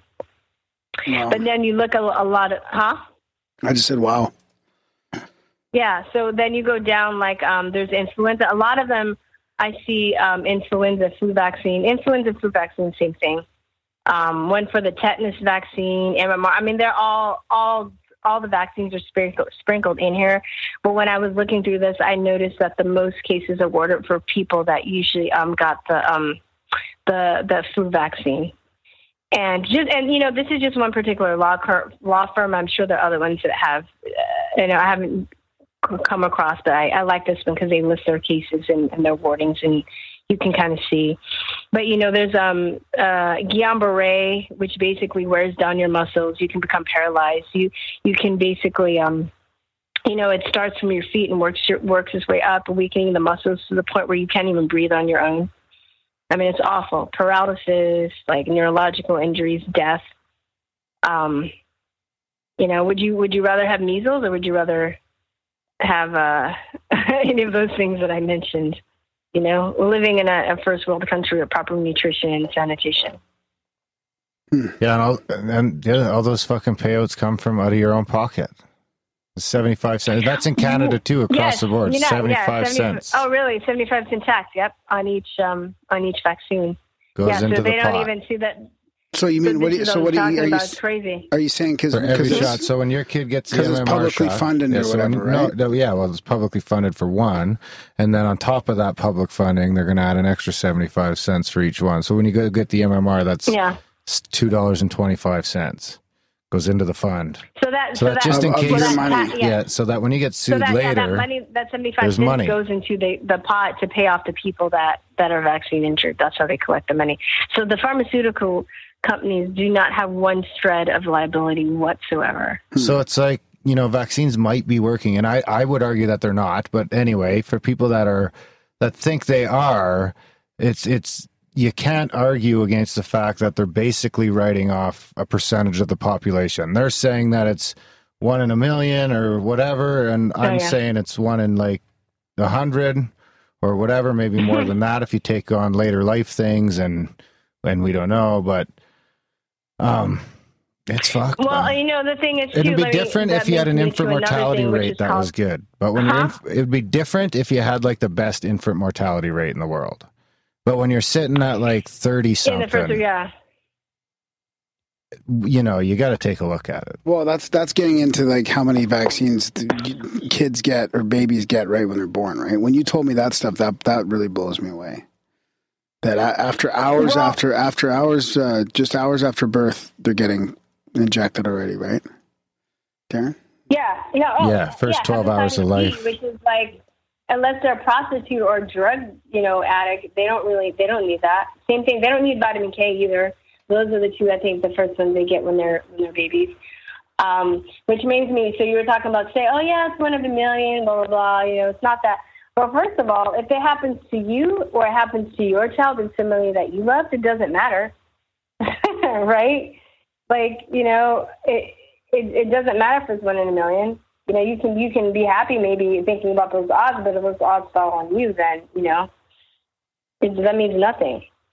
But there's also um a it's uh, um a place called the VAERS, the Vaccine Adverse Event Reporting System, and you can call and um, and report your reactions if you have reactions. But the problem is nobody knows about VAERS really. It's not broadcast. A lot of doctors don't even know about VAERS. You can read about it. I think I saw it maybe after people were questioning, they put it on the CBC website some far and then um, and somewhere, and then theirs um, was uh, it's it's I've seen it in like the vaccine inserts in very small print. Just saying that you can. There's a website and there's like a one eight hundred number, but most people don't even know what that is. You know, so they're saying that this is one in a million, but if you don't know what VAERS is, you don't even know what a vaccine reaction is in the sense that you don't know, like, um, you know, a lot of pa- parents, um, babies die of SIDS, but that's been linked to vaccines, you know. Um, but but if you're taught that vaccines save lives, if you're taught that th- this couldn't, your baby just died in a vaccine or any, you know, it couldn't be possible, then you're not going to go looking there. You're not going to, like, your mind's not going to be like, oh, that vaccine. You know what I mean? Yeah, yeah. So let's move on to uh, if if if we're done on the uh, the first part of the acronym, the liability. Yeah, yeah, it's the liability. Which Okay, there's yeah, so, none. yeah, so second one, lies, yeah, there's no liability. Um, ingredients. So check the list of vaccine ingredients, right? Um, this is the, the second thing I think after I found out. What do you think is in a vaccine? I'm just curious to know what you think. I figure You it's like ahead, a, Graham. I figure it's like a like a almost the same as the way homeopathy is supposed to work. Like you're supposed to put a little bit of the disease or the virus into you so that you build up your immune system. That's what's in a vaccine, right? The Darren? virus and what else? Any, any you want to add to that? And, and a carrier, like uh, like uh, Water. aborted baby's lung tissue. Or maybe, maybe they should have it ready so they could take your own blood, add the stuff to it, pump it back in. Okay, that would be like the natural Well, way to I do it. It's So- funny because I think I, I thought that, and I think most people think that. I thought it was just like a virus and saline solution. Yeah, yeah. So, so first of all, for live viruses like measles, um, varicella, chickenpox, um, MMR. I mean, I'm saying MMR is not. I'm sorry. What's the other one? I'll just say those two right now. Measles, whatever. So, um, if they're live viral vaccines, there are other ones I just can't think of the names right now, but they have to be grown on grown on a live cell host. So they have they need live tissue to grow and and cultivate these cells. So they basically um, grow them on things like chicken embryos, aborted fetal tissue, um, baby foreskin, um, caterpillar eggs, uh, monkey kidneys. Um, and when they um, the virus is ready to be harvested, they can't separate the viruses from the. They can't separate the. Um, I'm trying to say the The platform, DNA. the platform the DNA to the yeah. Yeah, so it's so if you're growing in in uh, if you're growing the virus on monkey kidneys, then you're going to be injecting monkey kidney fragments or you know into your your body, monkey kidney DNA, whatever DNA that is, egg DNA. That's why they ask you, you know, if you get a flu shot. I think they grow their viruses on egg embryos. If you're allergic to eggs, you can't get a flu shot, right? They always ask you. So, um, you know, um, caterpillar eggs, all these. So, with that said, there's a, a famous cellular molecular biologist who actually she worked in uh, she worked in stem cells research, and uh, I, I want to say she was famous for discovering heart stem cells. Anyway, she did some investigating, and she found out that um, these these uh, cells or fragments of, of, of DNA can actually enter, enter or integrating into our own DNA with dire results. So it's not like we're turning into like Wolverine or like, you know, the X Men. Which, you know, if we were then I wouldn't be giving this interview. you know? So it's not like you know, it's not it's it's to our own detriment. It's it's causing so it's been linked to, you know, not only autism but autoimmune diseases, fibromyalgia, which is, you know, cancers, fibromyalgia. Um, I have a really good video. I think I posted a couple of weeks ago. If you want to go to my Truth or Talk page with um, the lady in a purple purple top. Her name is Janine Roberts, and she was the same reporter that broke the blood diamond story.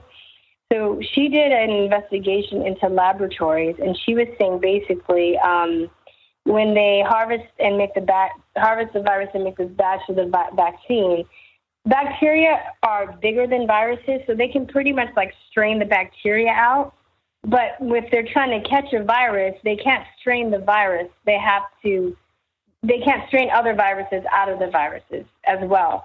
So not only are you getting um, injected with, with other uh, DNA fragments from other animals or insects or humans, but you're also getting, um, what am I trying to say? You're also getting, um, they're also finding other viruses in the in the, the batches. So oncogenes, oncoviruses, uh, onco, like cancer, cancer-causing viruses, and prions, which is uh, a type of protein which has been linked to like mad cow disease.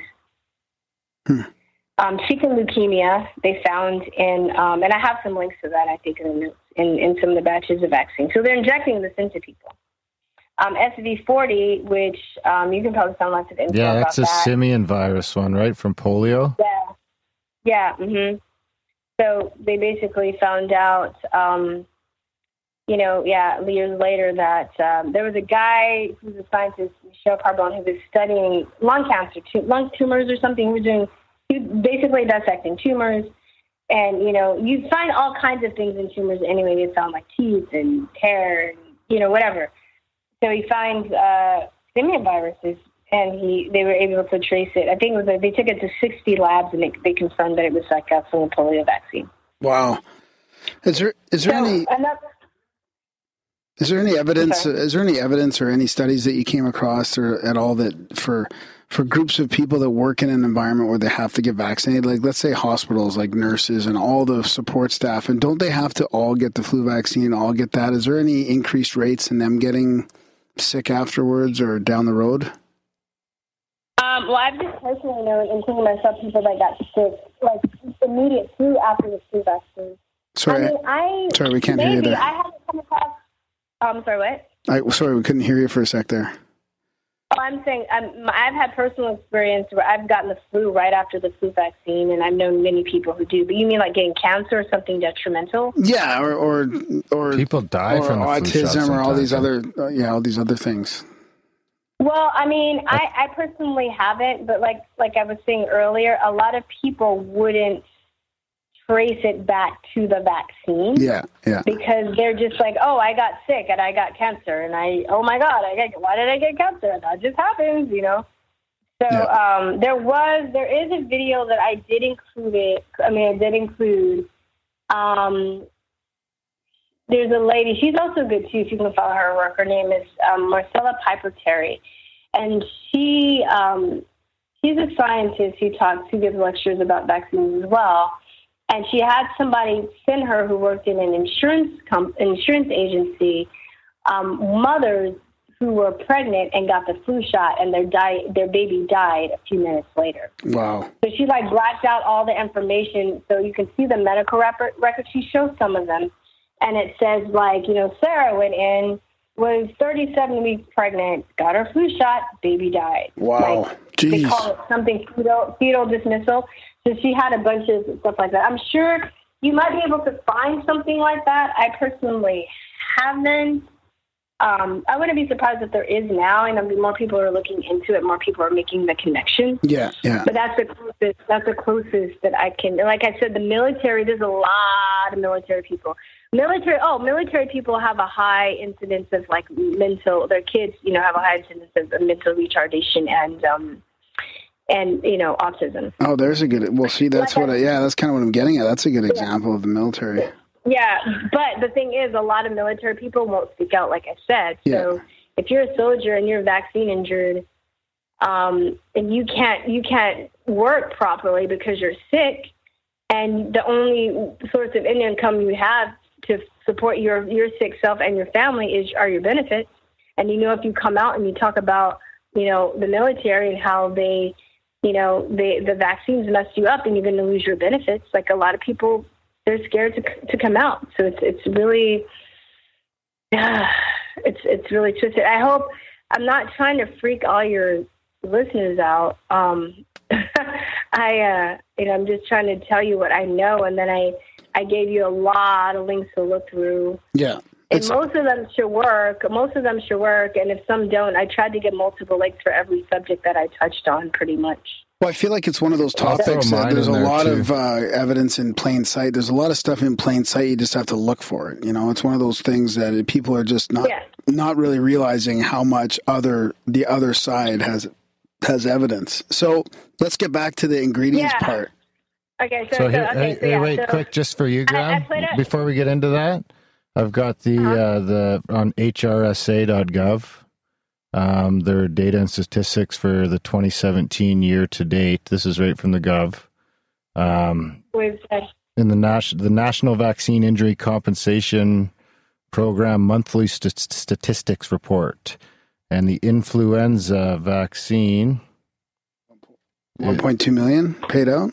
No, 1.2 billion. That's the number of doses. Number of doses distributed in the U.S. from 2006 to 2015 is 1.2 billion. Um, there was A total, a grand total of 200, 2,134 lawsuits in the two and 288 or, or 1,846 were com- compensa- compensable. Huh. Wow. It's a right? Because they're just like, oh, you know, the, the, you know, when people even bring up the notion that people get vaccine injured, that people just believe that that's not possible, and people are making it up. You know? It's yeah, it's pretty gross that you can't you can't sue them. There's no liability, but there's a fund for you to go to make you go away. That's right. So here it is from 1988 Yeah, to yeah. 2017. 5,353 people have been compensated out of 10,000, and 10,000 have been dismissed. Wow. Yeah, and and and yeah. So even if you get like a case, you get it's just it's hard to win. It's like winning the lot- lottery, pretty much. 18,000 and you're petitions so damaged. filed. It's not like you're going to have fun with the money that you get. You you're really paying for treatments and just you know treatments, medic, medical bills. A lot of that money goes to medical bills, and not to mention the families that are destroyed because not only you know if your your child or yourself is vaccine injured, you know the the divorce rate is higher. You know, siblings feel neglected because the sick child gets all of the attention. There's a lot of fighting. There's a lot of financial problems. It's just something that I wouldn't even wish on the worst troll ever. Yeah. You know, Yeah. the guilt that the parents have is like maddening. I've had quite a few parents tell me that they've thought about like you know doing double suicides with their children because they feel so guilty. Wow. So Jeez. yeah. So Yeah. let's let's get back into the Um, ingredients then. So Oh yes, ingredients. Okay. So um, so yeah, so you were talking about the saline solution, and you know, you were, I was I was saying, oh, what's in a vaccine? So most people think it's just a saline solution in a virus, is what what I thought. But usually they'll have like the adjuvant, they'll have a preservative, they'll have um, sometimes when they're making the vaccine, the vaccine, the whatever the concoction they'll make, it'll grow um, bacteria, so they'll actually put antibiotics in it. They'll put stuff like formaldehyde, and um, so aluminum. You heard a lot about aluminum and mercury. Aluminum is the adjuvant. It's the thing that you talked about earlier that revs up your immune system. Mer- mercury is a preservative. Um, and it's under the name thimerosal. So they don't put mercury, they put thimerosal. So it's like 80% mercury by, by weight. I don't know if the other 20% is most mercury. But see, that's what I was talking about earlier about knowing the codes and knowing what to look for. They put them under different codes. So, um, so let me see. Um, yeah, there, so you think about like formaldehyde, right? The stuff that you know when you're in science class and the frogs in the jar, like that's what's in vaccines. Um, and none of that stuff, um, polysorbate 80, like none of that stuff is, is safe. You know, there's some people that say, oh, well, it's just a little bit. It's just, just none of that stuff is safe to inject into you. You know, and especially this, this is one thing that kills me too. So most of the inserts I found, there are a couple of them um, on the MMR insert in the, that I, I was able to locate quickly. Um, if you go, if your readers have the, the show notes and they look at the, I put like down, scrolling down from the ingredients, there's it says MMR vaccine, Merck.com. It's kind of like a long, um, a long URL. If you can click on that and go to the top of page, page six, and there's something that says carcinogenesis, mutagenesis, impairment of fertility. MMR2 has not been evaluated for carcinogenic or mutagenic potential or potential to impair fertility. wow. So they're saying, oh, vaccines are safe. Vaccines don't cause this. Oh, don't worry, just trust us. Yet their own research shows, their own records show that they, they don't test for these things. Yeah. Yeah. Yeah. That's disgusting. So how can you assure me? So it's it's interesting too, just the semantics that they use. Like I think I have, I think I put this article in the list too. Like they're saying, oh, strange protein found in this vaccine, but it doesn't cause harm to people. Well, how do you know? Because you don't test it. Yeah. So somebody exactly. would, would read that article and they would say, oh, well, they found this strange protein in the measles vaccine, but oh, it's okay because it says that it doesn't cause harm to people. You don't know that you don't know that they don't test it. And I think the biggest the biggest mistake is that people assume that there there are adequate safety tests being done Yeah. they're adequate, um, you know, test and that people are are like doctors know, right? Uh, I'm, I'm gonna go. That's gonna be the next one. So um, let me see. Uh, I'll give just to give me some. So if you look in these vaccine inserts, I'll give you a couple of. Um, I'll give you a couple of diseases that you can get that's been reported from these um, vaccines, which they're all like autoimmune diseases, but um, subacute sclerosing panencephalitis. So it's a rare and chronic form of progressive brain inflammation caused by persistent infections with the measles virus. So if you're injecting the measles virus into you and it goes haywire, it goes past your blood-brain barrier, causes brain inflammation, you know, you're gonna get autism, you're gonna you can have a stroke, you can die, whatever right? Then um, Guillain-Barré syndrome, because I think people look at these diseases, they don't even know what they do. You know, it's not really intimidating until you have an understanding of how these diseases affect your body. Yeah. And you're like, whoa, this is worse than measles. I'd rather just get the measles. You know, like, like you know, give me the measles instead of all this other gross stuff. So you have Guillain-Barré syndrome. Um, is a rapid onset of muscle weakness caused by the immune system dam- damaging the peripheral nervous system um, and transverse myelitis, a neurological condition in which the spinal cord is inflamed. The inflammation damages nerve fibers and causes them to lose their myelin coating, leading to decreased electrical conductivity in the central nervous system. So your myelin coating, like you know when you have a wire and it's coated with like rubber or whatever, so they don't touch or you know what I mean? Insulated, like a, regular yeah. like electric wire. Yeah, insulate. Yeah. So basically, that rubs. You have something like that similar in your nerves on your nerves, your spinal cord, all throughout your nervous system, and that basically rubs off of of you. So it leads to all kinds of uh, problems. Um, and then there's a bunch. I mean, you. I left a link so people can kind of go through the inserts if they want Okay. and see. Like, but death is one of the adverse reactions and so then um, I, I'm not going to go into this too much because I left a lot of information. People can look, but I left information on aborted fetal cells and animal cell lines and um, baby foreskin used in vaccines. There's a really also good video I have with a guy in Ireland who calls the CDC about the aborted fetal tissues and vaccines and asked them about if they've done any safety studies and or anything. And you know, they basically said no, and he's like freaking out. So. Um, so that's I. E is education. So, you know, ask yourself what education did you get about vaccines? Did you ever read any studies or, or look at diagrams or did you just hear anecdotal, which, you know, there's nothing bad with anecdotal stories, but did you hear that? You know, did you just hear, did you accept that it was something that you're supposed to do and just did it? I don't know? think anyone Um, knew anything when I was a kid. Yeah, No. you, yeah, but you're just like, oh, we trust the doctor. The doctor says it's okay.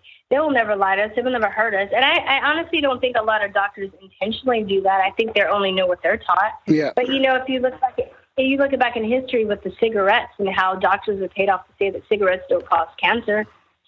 You know, same thing's pretty much going on with the vaccines. I would say now we know that that's a lie. You know, so uh, in that with that, um, uh, so that's the education. L I E E is education. Um, I have some testimonies of doctors talking about what they learned and what they didn't learn in medical school, and I think that's really riveting because I think that was one of the things that I first, when I first started researching, I was like, well, how come the doctors don't know this stuff, or they should know? Why did they tell me? You know. So they basically have a lot of stuff on that, and um, I'm sorry. Did you have a question? I'm like rambling. No, no, no, no. It's uh, As a comment, though, I've got uh, on the uh, the the insert the product information info for the DDP, a diphtheria tetanus toxoids and acellular pertussis vaccine absorbed tripedia DTaP on page eleven. Page eleven. Um, where page 11 on the product information as of 2005 Oh, let me so so this has been changed now but it says on page 11 right in the uh, side effects there it says adverse effects reported during post approval use of tripedia vaccine include idiopathic thrombocytopenic purpura SIDS, anaphylactic reaction, cellulitis, autism, convulsion, grand mal convulsion. oh, I'll stop there. It goes on and on and on. I'll stop at autism. Yeah, it's crazy. It's like every disease that you've ever heard of, but in the vaccine, like insert. It's like it's like the measles vaccine. It's like you know, it's, it's like those bad commercials, the, the pharmaceutical commercials, where you like you're like, I just have restless leg syndrome, and then they list like all of these like horrible things that you can get besides restless leg syndrome, and you're like, well, God, I'd rather just have restless leg syndrome. You know? exactly. But it's like the, it's like the vaccines. You're like, oh my god, I just wanted the chickenpox vaccine, so I don't get the chickenpox. But now I have, you know, all these other horrible, you know, life changing, devastating diseases. Um, yeah. So, um, so let me see. Let me just go. And then I got to wrap it up. So, but I mean, like I said, um, let me see, animal. Oh, life. Okay, so uh, save lives, right? So Yeah. you hear about things like, oh, vaccines save lives, right? I think this is a mantra that we've heard over and over and over again. Vaccines save lives. So, well, did they really?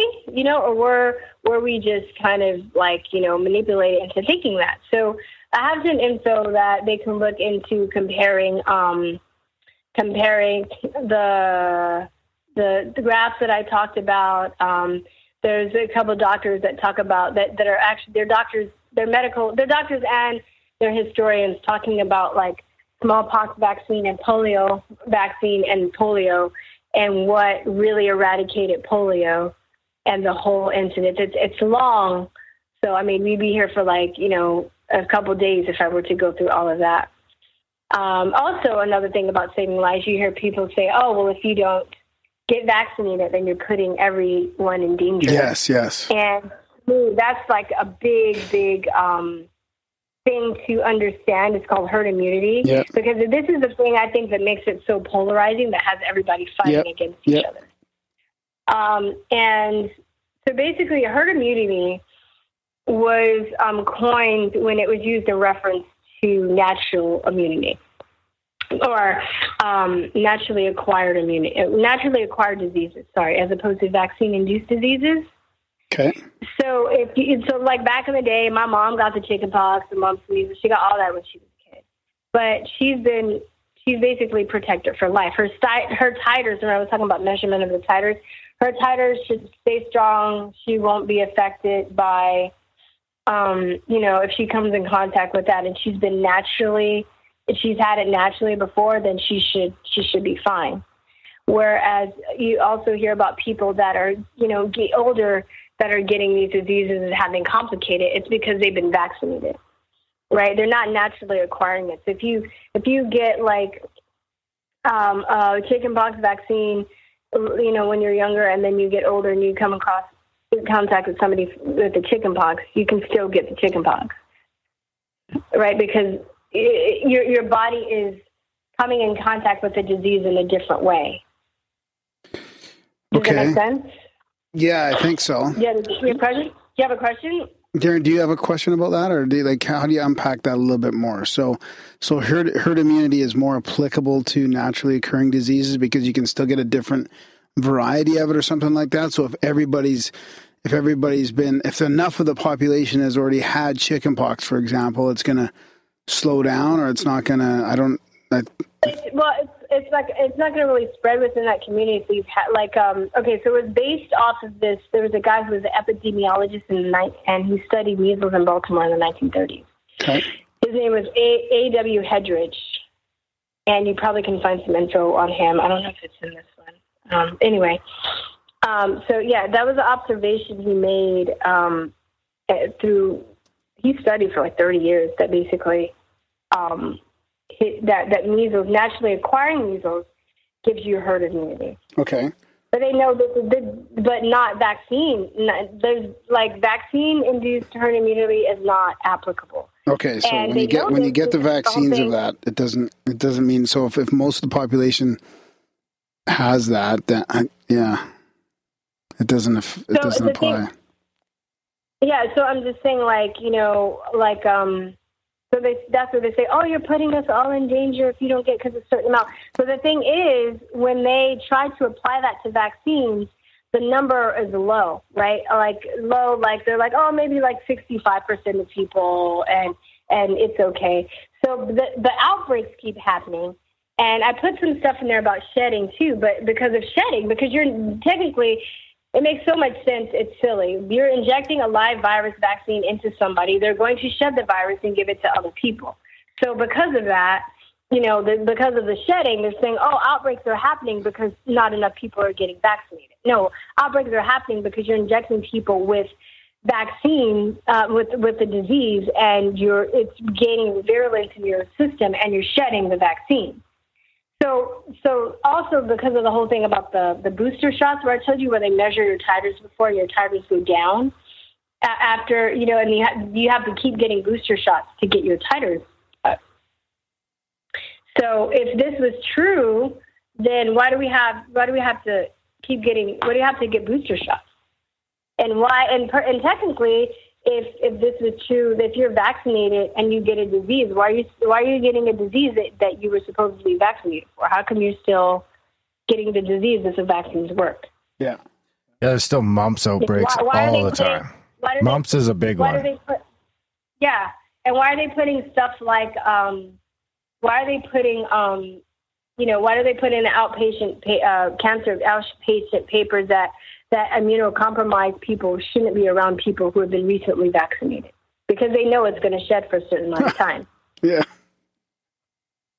So it's it's mind games. It's mind games. And if you know this stuff, I would say I'm fascinated. I found out too, like that this has led to some of my health problems, but because of that, because I understand what caused it, I've been able to heal.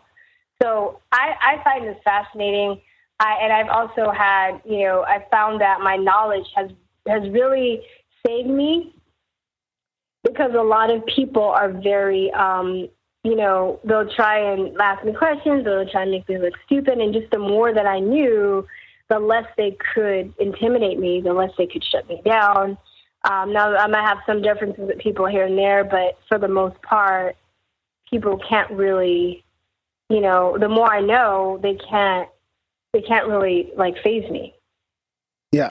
And I'm not saying I know everything, but I think that anybody who's on the fence who, who who's thinking about not vaccinating should really do the research. And I know even if you and it's I'm sure it's overwhelming for parents that have to work or they're new parents. Like I get it, um, but I I don't think that it's it's not going to hurt you and the more you know you know because they're going to be doctors they're going to intimidate you. They're going to be nurses and doctors. You might be in a situation where you intimidated i actually was before I even when i just started researching vaccines i didn't know nearly half the stuff that i knew now but i knew something like wasn't right.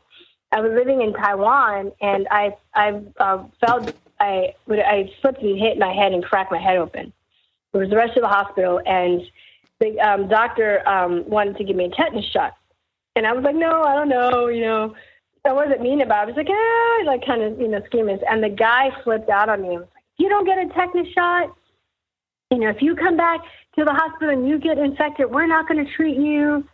And it was it was just a real intimidating situation at the same time too, because everybody speaks Chinese. I didn't speak Chinese that well. I didn't really understand. So I'm waiting. Like I hear the doctor yelling, and I'm waiting for the translator to get back to me. And I was hurt, I was injured, I didn't have anybody, you know. So had I known what I know now, I would have never gotten that tetanus shot. Yeah. It, I think it, it complicated some of the health issues and inflammation issues I was already dealing with. So it kind of set me back.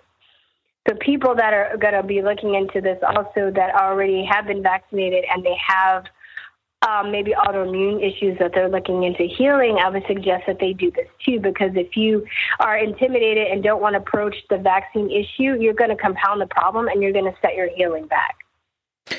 Well, how would that? How would it help to know this for somebody that thinks they've been injured by vaccines to to know about all this? I mean, is there is there uh, well, is there is there more of a um, pathway to healing that way because you know that it might have been caused by this, and you can then? I don't think so. No, you just might get um, paid. Well, well, uh, well, I, I feel like um, then that's when you kind of get into holistic medicine and homeopathy and stuff like that. But a main thing would be just to stop vaccinating, because if you know of the vaccination, like you know, whatever, whatever, you know, and, and then there, I think there is a just backing up for, for a second. I think there is a genetic component because we all are different genetically. We have yeah. genetic makeups and we, we have different wants and needs but we're all affected in different ways. So maybe my cousin that got vaccinated, she has a metabolic issues. She's got diabetes, right? Me, I have asthma, right? Like, you know, like metabolic issues, um, tr- trouble, inflammation maybe in certain um, parts of your endocrine system.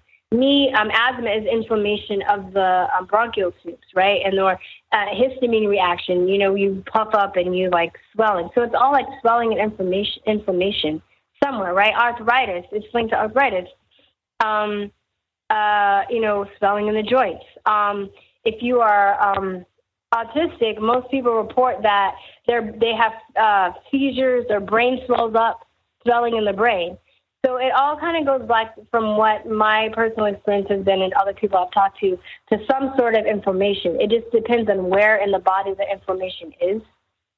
Yeah. And, And, then you, you address it that way. But if you're getting vaccinated, you're just going to make create more more problems. It's like trying to it's trying trying to you know uh, a ship that's thinking it has a hole in it, and you're trying to get the water out with buckets, but you haven't filled out the hole. You know. yeah. So yeah, Darren. I mean, Darren's going through this. I'm phase. just looking at a chart right now on the trends and prevalence of asthma. And it seems that Yeah. it really starts to spike up around 1963 and it really hits its climax around uh, 1995 when the vaccine schedule hits its current gusto. Why has it come down since then? I don't know. Yeah, but cause doesn't equal uh, correlation. That could be air pollution and all kinds of other shit as break, well. But brake dust. Yeah, so too. and, and like I said earlier, I don't think it's just vaccines, but for me, my observation, my feeling, it's like it's a trigger. So if your if your immune system is getting assaulted at a very starting at a very early age and continuing to be assaulted as you're growing, and then you add to that all of the other stuff yeah, like the you know the GMOs and stuff, it's just it's the breakdown of your of your body. yeah. I mean, I think we're really Yeah. finding out right now how bad it is. The food, the fake food that were sold in the store, the chemicals, the fluoride in the water, the the uh, Yeah. it's just the glyphosate cumulative. everywhere. It's it's all over the place. So yeah, the, you know we're But, all but at the same time, at the same time, I look at that stuff and I'm like, wow, our bodies are pretty amazing because technically we should all be dead. By now. yeah exactly. Oh, yeah. It's Well, look, look a at long s- time. Huh? smoking cigarettes is a great example of that. yeah. Yeah, yeah, but I mean, like it's that, you know. And um, just one one thing I want to leave you off. I don't think I have this in the no- notes, but one thing I want to say too is um, our whole way that the Western model of of, of me- Western medicine looks at the body is very like they want to find whatever the symptom is and treat that symptom without looking at the whole solution Yeah, yeah, you know. And there are two people. Uh, there's one guy. They were both contemporaries. One guy was named um, Pasteur. I think, yeah, he was the, the father of germ disease, yeah, of the of the theory of germ disease. And there was Béchamp, who is um, who was also a scientist around that era. But he he thought of, of the terrain theory. So basically, his theory is yes, there are diseases around us all the time, but we're not going to get affected as long as our bodies have the proper nutrition, we're Yeah. getting the proper rest. Yeah. You know, but once all of that is broken down, then you're susceptible to all of these other diseases. Yeah. And isn't it funny that our the Western model is paired on the Pasteur theory, and that theory leaves us more susceptible. It leaves us more dependent, right? Because we need, you know, according to that theory, when we get sick, we need vitamin, or we need not vitamins, we need like um vaccines and pills and stuff quote unquote to make it better. Whereas if we if we like practice more of the terrain theory model, we would be more we would be more responsible about about the things that we put into our bodies, then we would have the illness that we have today. And we'd only need Western medicine for like car accidents or gunshots or some stuff like that. you know? Broken bones and shit. Yeah, yeah. Instead of Yeah. all this, instead of all this chronic, uh, chronic pill, chronic, chronic problems, and that we have, you know, chronic pill popping for. Chronic pill Oh, yeah. popping. Yeah, Yeah, we interviewed uh, Gwen Olsen on our show a few years ago, who was a, um, she's a whistleblower. Uh, she worked for the pharmaceutical industry, and she said that they would have meetings where people would go in and they would go in and they would talk about how they want to get everybody on the planet uh, dependent on at least two medications. yeah, exactly. I mean, I was at the doctor yesterday, and he was shocked that I wasn't on any medications, and I was in there to see him. It was unbelievable. Nothing. Good for Well, you. little bit of but you know what, too? The thing about, about that too, not only is it a slow kill, but like vaccine injuries, is if they're causing all of these autoimmune uh, diseases, then you're going to be dependent on medicine for the rest of your life. Like right now, I, ha- I have an inhaler. I'm trying to get off of it. I'm making strides I'm getting better, but I'm still dependent on that. Like I can die if I don't if I have if I don't have it. Yeah. You know. Yeah. Vaccines have been linked to diabetes, insulin, you know, all these other painkillers, depression.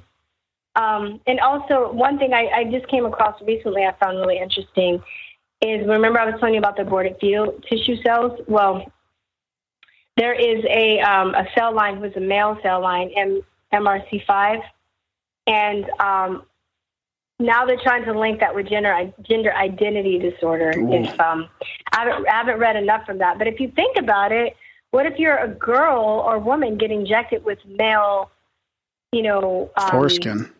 male DNA. Well, yeah, foreskin or DNA. It's really about the DNA, but male DNA on a cellular molecular level, and you're still developing. How is that going to affect you? And how do you know? How do they know if they don't test for it? Exactly. That goes into the mutagenesis clause. So they're not testing for the mutagenesis. So when people bring that up and people are so quick to like quote unquote debunk it, well, how do you know for sure? Because you, you they're no, they're not. There's not one study. There's a long term study. They don't know. Yeah. Yeah. So Yeah. Good point. Anyway, you guys got to play some happy music after this. This is Yeah, yeah. Well, no, thanks. No, we appreciate coming on. We've been wanting to do this for for a long time. So how can how can people get a hold of you? And uh, I mean, all these stu- all these things are going to be in the show notes. But uh, is there a, is there a specific site or how how can people get a hold of you? Um, I'm pretty active on uh, the Truther Talk website on Facebook, so you can message me there. Okay. Um, Truther, uh, T R U T H E R T A L K, Truth Yeah. or Talk. Okay. And um, and yeah, I mean, message me there. I'm revamping the website. We're actually gonna re-release our episodes pretty soon. Um, we when we did this show, we were very um, we didn't really have any knowledge of like sound editing and stuff, so we just jumped on Skype and Yeah. just did it. But we, we have a lot of good information that we're going to clean all that up and re-release that to people soon. So Right on. check it out. Good stuff. Yeah. Yeah, thank you so much. Right on. Thanks for coming on the show, Vee, and we will have you again. Uh, have you again down the road. Yeah, especially when you get more I'll into come yeah, on you your should, show, You should yeah. get my uh, you should get my my co-host. She's smarter than me. Well, maybe we'll have you we'll have you both on and we'll do like That's a Graham's swapcast co-host. kind of thing or something. Oh, that'd be cool. Yeah, that'd be great. Okay. What is it? Right on. Yeah. All right, guys. Thank you. Thanks, um, Vee. can you give can you give me a link when it's up? Yeah, for sure. Yeah. All right, cool. Thank you so much. I hope that helped. I, I feel like I rambled a lot. No, like- no, it's all good. I will nerd out on vaccines. You didn't even know. No, that's Huh? awesome. Yeah. Okay. Okay. Okay. yeah. Thanks. Look at all that stuff too. You have a lot of stuff to look at. So Yeah, I can add appreciate my it. I can add my links in there too, so there'll be a ton of stuff in the show notes for this one.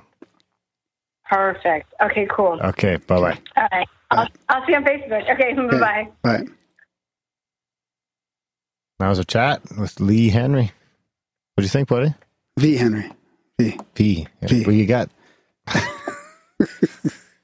was a good. good one. Yeah, that was a good one. I think I'm ready to go. I actually had the, uh, yeah, I think uh, I knew most of that. I haven't really gone into the military aspect of things yet. Well, that's what I was wondering because my girlfriend used to work in the hospital, right? And she's got all these uh, chronic issues and stuff, right? So Yeah. I was thinking maybe there's a correlation there between because I think they have to vaccinate people in there, right? Like when I was in there yesterday, there's all kinds of you know vaccine propaganda. Oh, there. yeah, I it's just creepy in the hospital. I bet. Yeah, I bet. So I don't know. That's a tough one. I just like she said. I wish there was studies. I wish there was, um, you know, it was more open. Just seems like it's all under under the fucking radar, you know. Yeah, that's just the thing. So yeah, I'm looking forward to getting into it a little bit with you too. Maybe I can push back and be the debater. A great debater. Yeah. You're the you're some sort of a baiter. Um, So that's it. a thinkubator. Yeah, big thanks to Lee for coming, or Vee for coming on the show. You got me all fucked up because Hey, you put it in the calendar first. big thanks to Vee for coming on the show. Uh, of course, guys, make sure you check out, talk to your doctor, check out, do your own research because nobody else is really doing it. Exactly. Uh, make sure you have informed consent. It's important. And um, there's a bunch of stuff in the show notes that can get you started, that's for sure. Uh, check out grimerica.ca slash support, guys, so you can check out all the ways you can keep us going and keep us helping the good fight so we can combat that Soros 18 billion. Um, yeah, so check out grimerica.ca slash support, guys. If you can't afford to support us monetarily, you can share the show, review the show, We haven't even talked about that. show. Eh? Soros is eighteen thousand million dollars into Save. fucking propaganda organizations. We'll save that for next week. All right. Uh, I think that's about it. All right, guys. Thanks for listening, and we will see you next week. Ciao. C H O W. Shut the fuck up. We got to get out of here quick because we're already eight minutes late for our next interview. See you next week.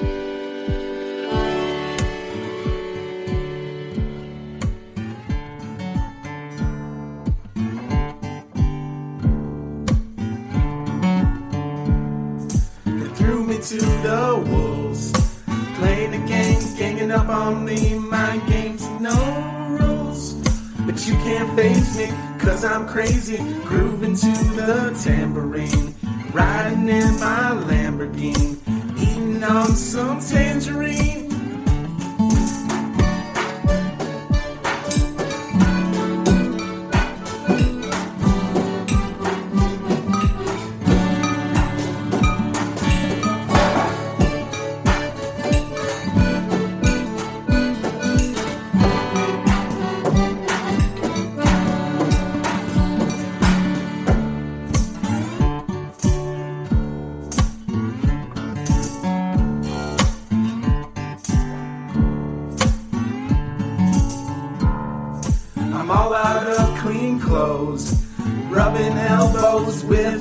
Who knows, maybe some hobos.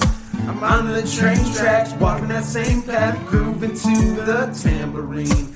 Riding in my limousine, eating on some jelly beans.